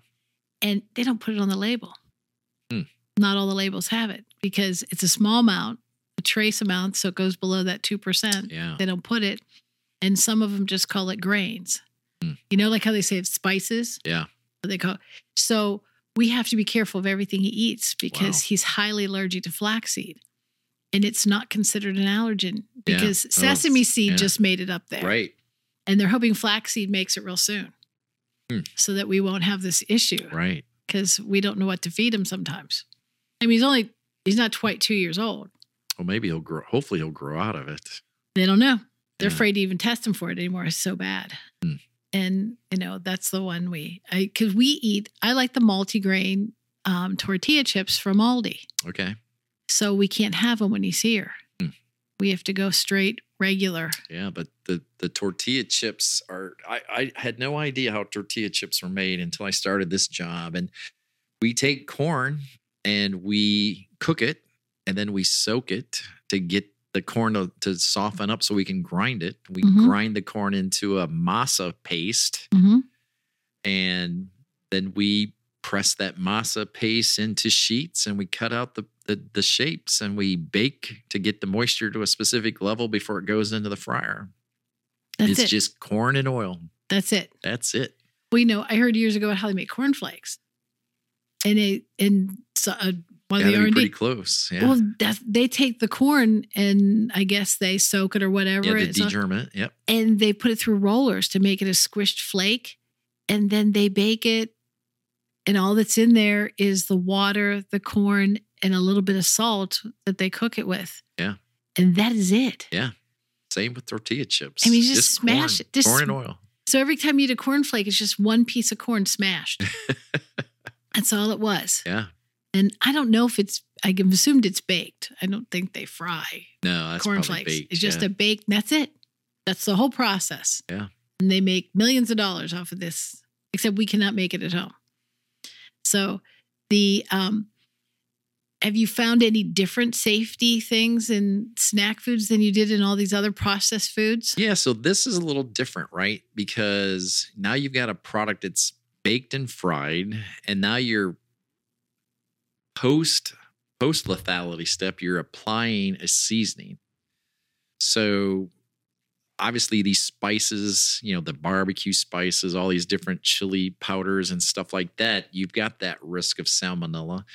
So all our suppliers have to certify that their seasonings that they sell to us are ready to eat, that they have put in place into their food safety plans all those food safety controls that prevent that seasoning from being contaminated with with salmonella. And that's the big difference. Yeah. All so right. we got to make sure our plant is clean on the back end post fryer. And um, we do swabbing just like you would in a frozen food plant or a bakery. You know, we swab the environment to make sure that we don't have any pathogens that can contaminate our equipment that then can potentially contaminate the product. I tell people what swabbing is. So swabbing is you take a sponge, we call it a swab, but it's it's like a gigantic Q-tip Mm-hmm.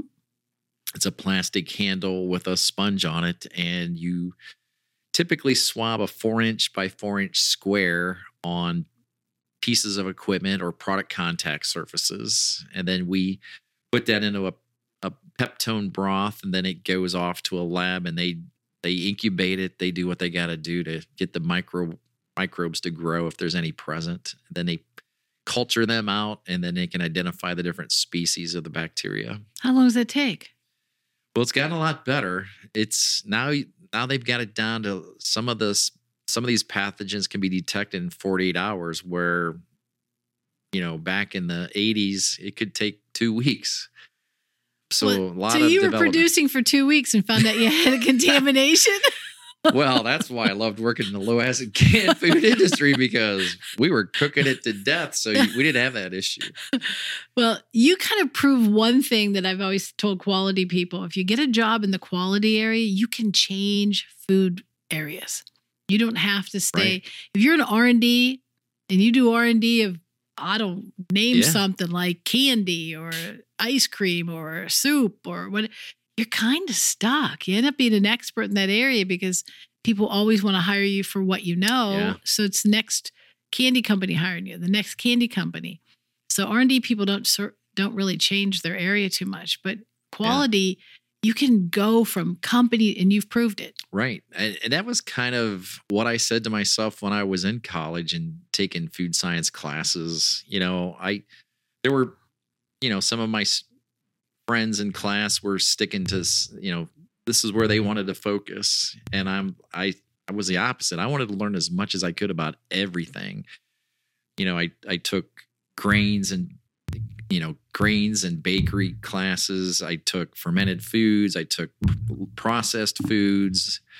Uh, i did self studies where there wasn't enough students to take classes for like juice processing or fruit fruit processing or things like that. I just i went in with a mindset i wanted to learn as much as i could so that i could be uh, you know available to any company that wanted to hire me and not be pigeonholed and I and I've kind of lived that in my 37 years. I've moved around to all And- these different food groups. And you've never had a break in your career either. No, never had a break. It just I'm ready for one. you are. You're not telling everybody you're retiring, are you? oh, I'm getting close. Uh, I mean, I've been working since I've been 14 years old. yeah. Well, what it, do do you enjoy going in the plants? Oh, I, I mean- love it. T- tell us a little bit of what it's like to go into a plant because I don't think people realize how hot or cold or loud or Yeah. big. Tell us a little bit about that. Well, um, yeah, it's it's loud. There's a lot of things moving. Um, so going into a plant, typically you've got to wash your hands before you go in. You got to don hair nets, sometimes specific uniforms or lab coats. Um, some and you got to wear earplugs. And nowadays you got to wear safety shoes so that you don't slip or or hurt your feet in the in the factory floor. Oh, I was in a plant once where you had to walk through. Uh, Uh, boot scrubber. yeah, you had to walk yeah. through this liquid and stuff, so your feet had no, Yeah. no dirt, germs, or whatever. Some plants have boots that you have to wear, like meat meat plants, tuna plants. We had to wear boots. Uh, some plants that are more drier atmosphere, it's just work boots, work shoes. Mhm. But yeah, you typically got to go through a boot scrubber or a foot bath or crystals. Sometimes they'll throw down dry crystals that you have to walk through that have an antimicrobial effect on your shoes. Um, hard hat, safety glasses most of the time. So you you know you're all donned up, hairnet, earplugs, lab coat, safety glasses, hair uh, helmet. and everybody has their name on them because you can't recognize them after this, right? Right? No, you can't recognize them. But um, yeah, it's it's hot. You know, the retort areas are usually hot because you got a lot of cooking vessels there with a lot of steam coming out because you're venting the retorts. The food, the meat plants are typically cold. They keep the Mhm. environment around 40, 40 degrees because Yeah, they yeah. want the the pathogens not to to multiply. You know, the hotter it is, the faster they grow the chip plants uh, that I the salty snack plants, they're some of them are hot in the summertime. You know, we got a plant in Phoenix. Sometimes it's brutal there in the summertime, but we've implemented air conditioning, um, employee water stations. They supply these like Gatorade popsicles, you know, electrolyte popsicles and stuff to keep people hydrated. But uh, yeah, you, you know, there's odors, you know, the pickle plant when they when we sliced jalapenos, oh, it's Oh. brutal, right? Because the oil's coming off the seeds, and when you're cutting the jalapeno slices, they wear they wear goggles? they had to wear goggles, they had to wear gloves. We had to change our policy on consuming food in the plant to allow them to have like a mint in their mouth. That sometimes that would relieve, you know, the the stress that they were under working with the jalapenos. Yeah, I know you get that from garlic too. Yeah. So it's Oh, just slicing onions. You ever been in a onion ring factory? no, that would be terrible. Oh, well, the here's the thing: the people who work in an onion ring factory, you never see them crying because they're they got used. You know, they get used to it very mm-hmm. quickly. But if you were a visitor, oh my gosh, you couldn't stand it. Yeah, I think that a lot of the general public think that food plants are big kitchens, you know, and they think that there's people that go to work to cook the food, hmm you know, like you would go to a restaurant to cook the food. I don't think they realize that this is a highly automated, you know, plant that you're A lot just of equipment. Yeah, yeah, and some of it is very hands off. These employees are not touching the food. Yeah, and then other plants, they're touching it continuously. right. You know, in the salty snacks, um, once the potatoes are sorted for any you know size issues or you know issues with knots or you know sometimes there's roots stuck to the potatoes once the once those potatoes get past that station they're they're peeled they're they're rinsed and they're sliced and y- y- nobody's touching them Mm-mm. Not even when they go in the bag. nope not touched at all No. Yep. Tuna, a lot of hands-on use because of the de- you know skinning and deboning. Yeah. Um not a whole lot in the pickle industry, but you did have people that were hand packing pickles because Mhm. pickles are hard to fill in a in a in an automated filler. You can fill relish pretty easily, but Mhm. when it comes to the big dills or the little dills, those were all hand packed, Yeah. hand And labor. yeah, the pickled chips will just go like Right. relish. Yep. Not a problem. Exactly. Yeah. Soup was all you know didn't touch anything except on the raw side p- people on trim and pear tables doing potatoes and carrots and whatever Yeah. before it was going into the soup kettles Yeah, I don't think they were. I was in a food plant and it was cold. It was a meat plant. And Mhm. it was not a slaughter or anything. The meat came as an ingredient. They were Yep. making, uh, cuts they were making, actually, they were making t- um, taco meat. oh okay So they were browning it and adding the seasoning and sending it off to places like Taco Bell. They were making, they were slicing bacon. Yeah. But it was already smoked, all that stuff. They were just doing the end part of it. And so they, it was the summer and they said, make sure you bring your coat with you and, you know, long pants and everything and, and boots. And I went in there and they gave me gloves to wear. And I mean, winter gloves and then put the plastic glove Yeah, over top right. of it. You know, so we washed our hands, we put the gloves on, and more protection and we put the other glove on.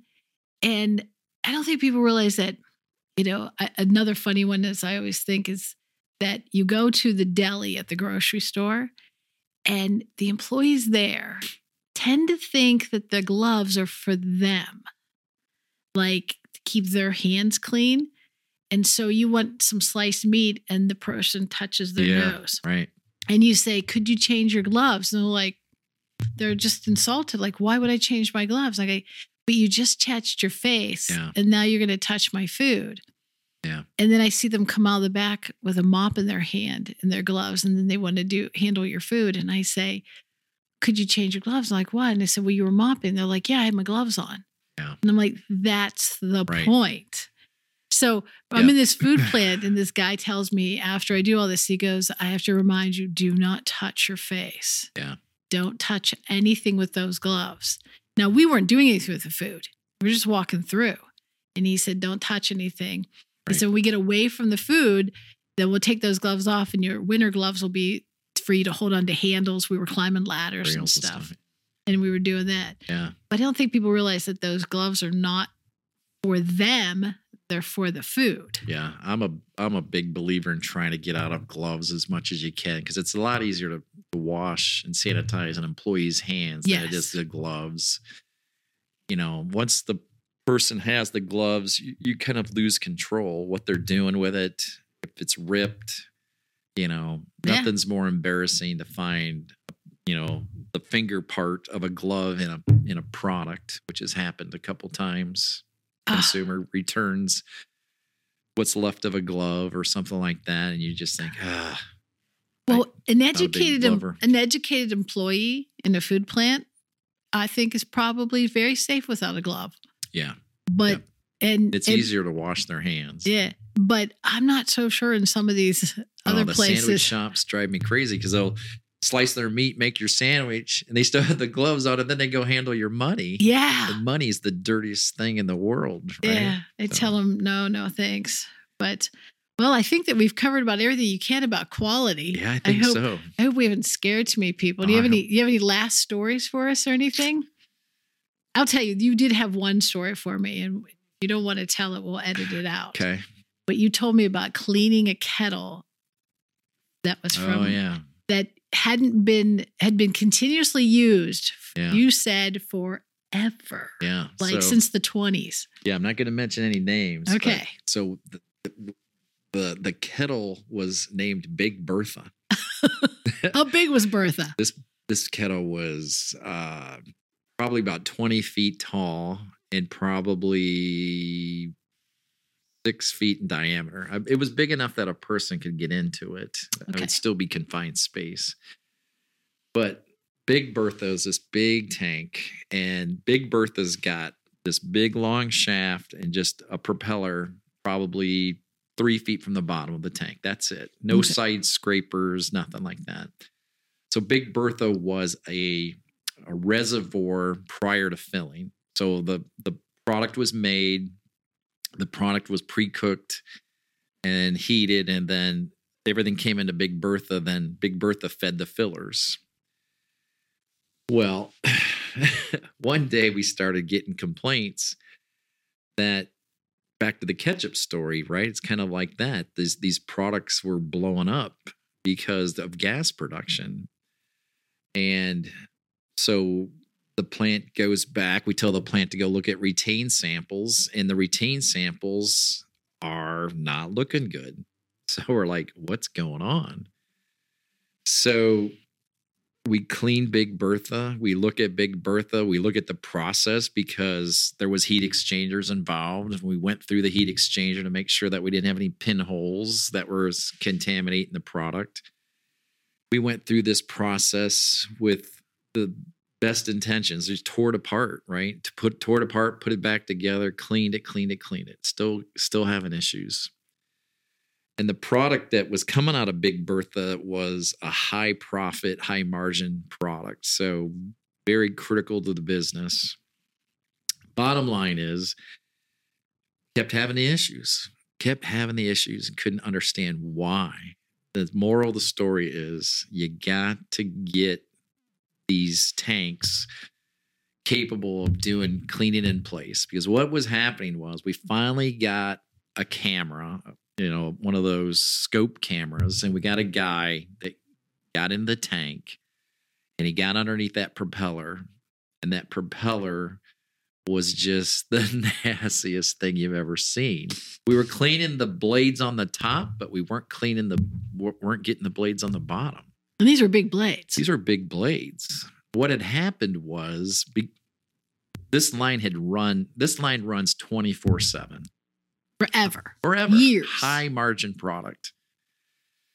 Went through a Christmas break where, for the first time, this plant was down for two weeks for some maintenance issues. So this this line was down for two weeks. For the first Even time. though the line was cleaned, because we didn't clean it thoroughly, this product buildup underneath the blades was just bacteria was just going to town on it. The you said you crawled in there. I did not crawl. You didn't in there, crawl in, we had somebody else. But I got there. I was there when we were showing live live images of what was underneath that. This is like the camera you put down through the sewer lines and stuff. These are yeah. Yeah. This is you buy brand new ones for this yeah, type of work. right. Yeah. But you look and you see every single thing. Yeah. Oh, that's terrible. So Big Bertha got jerked out of there because it was way too big. You know, it's a continuous process. You had you had heat exchangers in line, so that that tank didn't need to be that big. So the process, the line got optimized. The tank got ripped out. Um, better mixing, smaller tank, CIP put in place. well, it's just one of those cases where they didn't fix it because it wasn't broken. wasn't broke. Wasn't broke until you had downtime. Yeah, Yeah. So it went for, and we were talking about years and years and years. right. And they Never just, had an issue. yep. And then now they do. Yeah, Yeah. So yeah. That was one I remembered you telling me about. Like, yeah. like yeah. we hadn't torn this line. I'm thinking, you haven't torn this line down in years? Just ran constantly. Yeah. Well, I mean, now better, better process, better product, Right. probably. Yeah. Or just as good. Yep. All right. Well, I think we've covered everything we could ever cover. I appreciate your time. Well, thank you for having me. yeah, I appreciate your Yeah, stories. yeah. I, I appreciate you explaining everything to us. Okay. And I've known you forever. Yeah. And I didn't even realize how many products you did. Yeah. I never really thought about it. Well, thanks so much. Yeah. Hopefully, my next move is ice cream. Ah, oh yeah. Tell me about the ice cream. I, you didn't bring me any ice cream, no, I didn't have time. but you do make. I see them. So that's my hobby business is Yeah. making ice cream. Right now, it's I have eight grandchildren, so most of it's making ice cream for the family and all the birthdays. And you make really interesting ice cream. We're I not do. talking chocolate and vanilla. Right, right. I've got probably thirty flavors. I've got alcohol based flavors. Um, it's it's been interesting. I started baking ice cream when I was in food science at Ohio State. That was one of our projects in, in the dairy foods class, and just stuck with me. And I've you know improved it over the years. And actually, between my time at Heinz and Starkist, I actually got to take my formula at, uh, and run it at the pilot plant at Ohio State because I wanted to see how it ran in a at, a at a pilot plant versus a kitchen. Did do well? It did well, except that we over homogenized the product. We had too much pressure on the homogenizer, and it Mhm. made kind of like a mousse more than an ice cream. Yeah. But that's trial and error. Trial and error, That's right? the whole thing. Yeah. Yeah. But I mean, if you make ice cream, like there are certain things that I've made. I make jam and jelly, and everybody wants it for a gift. Yeah. So you have like endless gifts. Same you thing can- with my ice cream. Everybody wants me to make ice cream for their birthdays or something, Yeah. I mean, you just, anytime you want to give Yeah. somebody a present, you just make some ice cream. right? And then you just give them a quart and you eat the rest. Yeah. Oh, because I've seen some of the flavors. I've seen pictures of you having out the driveway, two or three going at a time. Right. I've, I'm up to three ice cream makers. Yeah. Oh, man. I make it in mass. I have to think of my favorite flavor to tell you to make me. okay. Okay. My most popular requested flavor is chocolate amaretto. Really? Mm-hmm. Hmm. Mine would be something in the salted caramel with chocolate. Mm. My thing is the it's not just the ice cream, but it's what you put on it. Oh, see, I, I, my, my philosophy is to try to get the flavors, natural flavors. I don't try, I don't use artificial. So it's Yeah. natural flavors. I make my own caramel. I make my own Mm. butterscotch. Um, I want the flavor to be in the ice cream so that you don't have to put anything on it. Like I make a blueberry cheesecake ice Mm-hmm. cream, the a coffee toffee. I- Yeah. the only flavor I make that you can put toppings on, obviously, is vanilla. But I try to get the ice ice cream. but cream. you can't get variegates and ribbons in it, can you? Sure, I can. Do you? Yeah, Wow. I even made a, a ice cream for a fundraiser um, at one of my employers where I it was called the Elvis Presley peanut butter sandwich. Okay. That was the name of the ice cream. So it was in a, a little cup, four ounce cup. mm-hmm. Half of the cup was banana ice cream. Mm-hmm. half of the cup was peanut butter ice cream Mm-hmm. and then in the middle i took an apple core and i cored out the middle and in the middle i put uh, strawberry ice cream or strawberry strawberry pie filling Oh yeah. so banana peanut butter with strawberry pie filling Okay. the elvis presley Man. peanut butter sandwich See, I don't stir my ice cream up. You know, so if I have like salted caramel and then put some chocolate on it, yeah because I don't want to stir it. right You you just want it drizzled on top No, I want it dumped. Lots of Oh. chocolate. I want it dumped. Like I don't like hot fudge because it melts the ice cream. yeah I want like Hershey syrup. right i do too my wife is a big fudge No. If there's a fudge ripple, Yeah. I'm okay with that because it's cold. Yeah.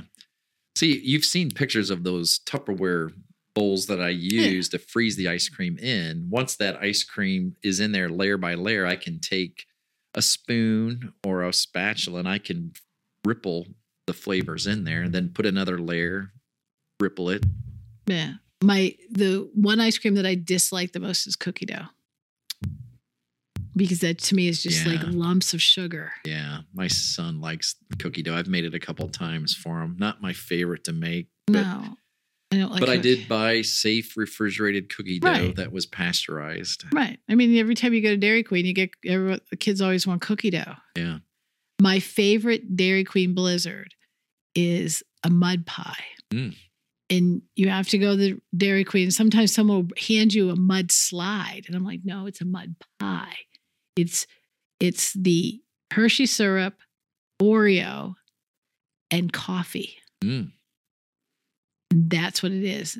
So you could make it with the chocolate ice cream, but they always make it with the vanilla ice cream. Yeah. They put the Oreo crushed Oreos and the and this is their flavor they came up with. I didn't come up with it. Yeah.